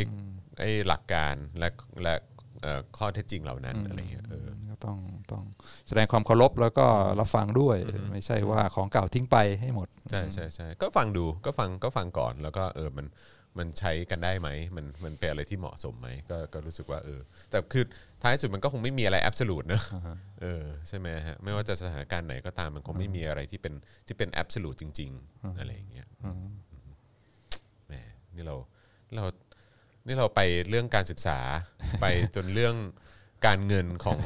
หญิงสาเออหญิงอะไรนะหญิงเอ่อสาวโรงงานสาวโรงงานบังคลาเทศบังคลาเทศ แล้วก็วนกลับมาเรื่องศรัทธาได้ด้วยนะฮะศรัทธาเออ แล้วก็ก่อนหน้านั้นก็ไปโรบินฮูดโกเจกและ และ Grab Food Food Panda Delivery เอออ่า Food Delivery มาเยอะมากเลยนะครับนะฮะเอิ่มนะฮะเอ่อเดี๋ยวขอขอดูคอมเมนต์หน่อยแล้วกันนะครับนิดนึงนะฮะเดี๋ยวเดี๋ยววันนี้อาจารย์อาจารย์วินัยมีมีสอนต่อใช่ไหมฮะบ่ายนี้มีสอนไหม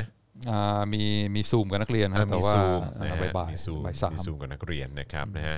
เอิ่มคุณบลิสบอกว่าคณิตศาสตร์คือสิ่งที่เกิดจากการพิสูจน์ล้วนๆ ไม่มีศรัทธาเจือเจือปนอืมอาจารย์ว่าไง อันนี้เคยเคยถามคุณแม่นะว่าว่าพื้นฐานเลยของความรู้ทั้งหมดทั้งปวงคืออะไรก็ตอนแรกก็นึกว่าคณิตศาสตร์เหมือนกันอืมแต่ว่าคุณแม่บอกว่าคือ philosophy ปรัชญาอ่าปรัชญาว้าวคือบอกว่าอ่าจำนวนหนึ่งสองสามนะ มันก็พื้นฐานที่ว่าต้องอ่า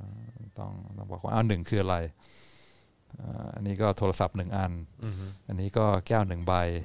อืมอันนี้ก็หูฟังหนึ่งอัน อันเนี้ยเป็นหนึ่งเหมือนกันอือฮึอ่าการจะบอกยอมรับว่า concept ของความหนึ่งเนี่ยเหมือนกันไม่ว่าจะเป็นโทรศัพท์แก้วน้ำหรือว่าหูฟังเนี่ยมันก็เป็นเป็นเป็นเป็นการโต้เถียงกันในแนวปรัชญาอืมอ่าเพราะฉะนั้นพื้นฐานเลยเนี่ยคือปรัชญาคือปรัชญาว้าวอ่าถ้าถ้าเชิญอ่าดรโควิดมาเนี่ยก็จะพูดต่อว่าปรัชญามีอะไรบ้างเออฮะถ้า จอนจำได้ก็อันหนึงของปรัชญาพื้นฐานเลยคืออ่าเขาเรียกอ่าอ่ายานวิทยา หรือว่า epistemology อืมซึ่งคือการศึกษาว่าอะไรคือความรู้อืมอืมอืมอ่าอะไรคือความรู้ใช่ไหมความรู้คืออะไร ความรู้มีจริงหรือเปล่าอืมอืมอ่าคืออันนี้คือคำถามแบบขั้นพื้นฐานเลยของ ของวิชาปรัชญา ซึ่งเราไม่เคยเรียนเลยใช่ไหมว่าเอออความรู้คืออะไร เรารู้ได้ไงว่าอะไรคือความรู้หรือว่ามันมีไอ้นี่ด้วยป่ะเรื่องว่าความจริงคืออะไรอะอ่าอ่าความรู้ความจริงคืออะไรอ่าแล้วก็เมตาฟิสิกส์ใช่ไหมอ่าอะไรคือความจริง อะไรคือภาพลวงตาใช่แล้วก็อะไรคืออะไรคือเหตุผล อันนี้คือคือลอจิกก็เป็นวิชาหนึ่งปรัชญาเหมือนกัน แล้วก็อีกอย่างที่แม่เราสอนมาตั้งแต่สมัยเด็ก อะไรคือความสวยงามเอสเตติก aesthetics เอสเตติกอ่าหรือว่าสุนทรียศาสตร์อ่าอันนี้คือพื้นฐานก่อนที่เราจะมาพูดถึงเรื่องคณิตศาสตร์ พูดถึงเรื่องพิสูจน์อ่าทฤษฎีโน้นทฤษฎีนี้อะไรใช่ไหมมันอยู่บนพื้นฐานของของปรัชญาอืมอืมอืมน่าสนใจมากน่าสนใจมากอืมว่าแบบใช่ไหมฮะว่าว่าความจริงเราเราเราเราจะเราจะวางอยู่บนพื้นฐานของอะไรอ่าอ่าบนพื้นฐานของ ปรัชญาอ่าหรือว่าเออแบบอย่างที่บางท่านบอกมาว่าเออหรือว่าเป็นเป็นคณิตศาสตร์อะไรอย่างเงี้ยเออความจริงคืออะไรนี่เรานึกไปถึงแบบว่าความเป็นจักรวาลอ่าเออใช่ไหมแบบว่าเออแบบเฮ้ยเออเกิดมาได้อย่างไรอะไรเงี้ยเออแบบจักรวาลเกิดมาได้ยังไงบิ๊กแบงมันเกิดขึ้นมาได้ยังไงอะไรเงี้ยเออแบบว่า มันอะไรคือนความยังจริง หรือว่าเราอยู่ในโลกของ Matrix ซึ่งเออทุกอย่างเป็น simulation หมดใช่หรือว่าจริง ๆ เราอยู่ในโลกคอมพิวเตอร์ตอนนี้เราก็ไม่รู้เหมือนกันเออเออเออน่าสนใจมากฮะเราเราสามารถต่อยอดไปได้อีกเยอะเลยอืมอืมแล้วก็ที่น่าสนใจกว่าก็คือว่าแล้วอาจารย์วินัยจะกลับมาเจอกับพวกเราอีกไหม อ้าวโหแหมมาคุยอย่างนี้สนุกนะฮะเพียงแต่ว่าอ่ามาพร้อมเสมออ่าแล้วก็พร้อมเสมอนะ พร้อมเสมอ เอ่ออันนี้ช่วยช่วยอัดคลิปเอ่อสั้นตรงท่อนนี้ส่งไปให้ทางทีมงานที่จัดวางคิวให้เราด้วยนะฮะ เออนะครับแล้วก็แหมส่งจอห์นพูดอย่างกับว่าเคยบ่ายเบี่ยงไม่เคยเลยส่งส่งให้คุณกุลพิพิธด้วยนะฮะเออครับผม เพื่อเป็นการยืนยันว่าต้องมีการจัดคิวนะฮะให้ให้ให้ Daily Topics Exclusive ด้วยอ่าไม่ไม่เคยบ่ายเบี่ยงนะฮะอ่าโอมาเคมามาเสมอโอ้แล้วแล้วยอดเยี่ยมมากเพราะว่าเออก็จะชอบมาตอนหลังเอ่อเล่นโยคะเสร็จอ่าเพราะฉะนั้นอาจารย์วินัยก็จะมาพร้อมกับความ fresh แล้วก็ความยืดหยุ่น คือทำ handstand มาไงเลือดมันลงหัวมาแบบว่าอ่ามันสดชื่นสดชื่นสดมากชื่นสดชื่นสดชื่นดีครับดีครับดีฮะเออคุณคุณพาริเซียบอกว่าเออพาริเซียบอกว่าคนไทยรู้ครับ รู้แต่ปรัชญาคำคม แหมเออไม่นะอะเห็นไหมอะคุณคุณพิพิธมาแล้วนะครับบอกว่าโอเคค่ะเออนะครับผมนะฮะนี่คุณเอกพจน์นี่เราไปถึงเดอะเมทริกกันแล้วเหรอเนี่ย เดอะแมทริกนี่ปรัชญามากนะอ่า เฮ้ยปรัชญาเนาะเออปญนะครับมากแล้วก็วันก่อนผมก็ตื่นเต้นมากเลยที่ที่อาจารย์โควิดนั่ง นั่งดูนั่งดู The Matrix รู้สึกจะครบ 3 ภาคเลยนะ โอ้โห ใช่ แล้วก็แล้วก็คือคือเมื่อก่อนตอนออกมาผมก็นั่งดูกับคุณแม่ ใช่ไหมเออดูเป็นประจำเลย ก็ชอบนั่งดูวนนั่งดูวนดูวนดูวนชอบชอบชอบชอบชอบนั่งดูกับแม่แม่ก็จะบอกว่าเนี่ยรู้ไหมมันแบบเออมันตีความว่าอย่างนี้อะไรเงี้ยแล้วก็อ๋อโอเคโอเคเราก็นั่งฟังเราก็แบบเออเออเราก็ตื่นเต้นดีอะไรเงี้ยแต่ว่าไอ้ความตื่นเต้นคืออาจารย์โควิดมานั่งดูเนี่ยอ่าเออแล้วอาจารย์โควิดก็แบบว่าเอออ่าเขาอาพจจะยายามเห็นอะไรที่มันเขาพยายามจะนำอ่เสนออะไรเหรออะไร ซึ่งก็แบบเออก็จริงว่ะเพราะว่าคือแบบหลาย ๆ ครั้งหนังที่เราดูตอนเด็ก ๆ ที่เราบางทีก็ไม่เก็ตสิ่งที่แม่พยายามจะเล่าให้ฟังหรือนำเสนออย่างเงี้ยเออแล้วพอเรามานั่งดูอีกทีอ๋ออันนี้คือแบบแม่เราหมายความอย่างนี้นี่เองอ๋อแล้วมันอิงกับเรื่องของปรัชญาอย่างนี้นี่เองหรือว่าหรือแม้กระทั่งหนังเก่าที่พ่อชอบดูอย่างเงี้ยหนังสงครามอย่างเงี้ยก็จะแบบอ๋อแบบโยงไปถึงประวัติศาสตร์ตอนนั้นตอนนี้ยังไงบ้างเนี่ยเออซึ่งมันก็มันก็น่าสนใจดีเหมือนกัน หนังที่ดีต้องเป็นงั้นนะ มันต้องมีหลายระดับใช่ไหมใช่เด็กก็ต้องมีหลายเอนจอย layer อย่างหนึ่งนะเอออ่าพอ โตขึ้นมีประสบการณ์มากขึ้นก็เห็นอีกแง่มุมหนึ่งอะไรเงี้ยมันมีมันก็คือวาเป็นศิลปะอ่าเป็นอีกแบบแหละเออที่ที่ทำให้คุณตีความได้หลากหลายรูปแบบอืมนะฮะอืมสนุกสนุกนะครับผมนะฮะอะโอเคนะครับโอ้ครอบครัวประชาธิปไตยเลยละครับนะฮะคือหลายท่านอาจจะไม่รู้นะฮะว่าเอ่อบ้านนี้เคยได้รับรางวัลครอบครัวประชาธิปไตยนะฮะเออนะฮะซึ่งตามหลักแล้วในครอบครัวไม่ใช่ประชาธิปไตยมันใช่ไหมไม่ใช่นะฮะเออครอบครัวนี้จริง ๆ เป็นเผด็จการนะฮะแต่ว่า มันเป็นเผด็จการได้ เพราะว่าพอดีมันเป็นครอบครัวไง มันไม่ใช่ประเทศไงอ่า เข้าใจไหมฮะเออนะครับมันก็จะมีความแบบว่าเออสิ่งที่คุณพ่อพูดนี่ก็ขอให้ขอให้จบตรงนั้นเออครับผมใช่ไหมเหมือนที่จอห์นบอกว่าความโปร่งใสเนี่ยใช้ในระดับสังคมได้ใช่ แต่ว่าในระดับส่วนตัวเนี่ยบางทีครับความโปร่ผงม ใสทุกอย่างมันก็ไม่ใช่เสมอไป ครับผมถูกต้องครับ คุณสิสิกเรศหรือเปล่า บอกว่าเชิญอาจารย์จานิสมาบ้างครับพี่โอ้อาจารย์จานิสจะชวนคุยอันนี้เรื่จะงปรัชญาแบบว่าโอ้ปรัขั้นชญาขั้นจะสุดจ๋ามากเลยนะอ่จะจ๋าเลยนะจะจ๋าเลยนะอ่าเออครับ ผมแบบแม่เรานี่บียอนนะฮะอ่าแม่เรานี่ไปไปแบบเจ้มจนนะอ่าอาจจะสุนทรียศาสตร์ขั้นสูง ใช่ใช่ใช่ใช่แต่ว่าแต่น่าสนใจจริง ๆ นะ คุยกับคุณแม่ คือ คือคุยกับแม่ ผมรู้สึกว่าแบบ คือมันเป็นความรู้สึกว่า เราออกจากกะลาจริงๆอะ ในในความรู้สึกผมนะโดยเฉพาะในหลายปีที่ผ่านมา ผมรู้สึกว่าการนั่งคุยกับแม่ คือคือแบบที่ผ่านมาตอนเด็กๆ เราจะมีความรู้สึกว่าแม่พูดอะไรเนี่ยเออบางทีก็เข้าใจยากเข้าใจปะแต่คือแบบพอพอเก็ตว่าเขาพยายามจะสื่อไปถึงไหนอะแล้วก็อ่าเฮียกูแม่งออกนอกกะลาไปไกลเลยว่ะอ่าอ่าอ่าแบบอื้อหือคือสักเทปสักเทปไม่แล้วผมก็จะมีความรู้สึกว่าแล้วโดยเฉพาะในสองสมปีที่ผ่านมา ผมจะยืนยันหนักแน่นชัดเจนมากเลยนะว่า แม่กูอะ ฉลาดมาก แต่บางทีอะคือแบบวิธีการแสดงออกของเขาบางทีมันจะมีความรู้สึกว่าถ้าเราไม่เก็ตอะเราจะมีความรู้สึกว่าแบบแม่แบบอะไรอะเวิ้นน่ะอะไรเข้าใจปะตอนเด็กอะมันมันจะไม่เก็ตไงแม่พยายามจะโยงไปไหนแม่พยายามจะผูกกับอะไรเนี่ย มันไม่ได้เป็นเรื่องใกล้ตัวเลยนะแม่ บางทีแม่ก็แบบไปโยงถึงแบบความ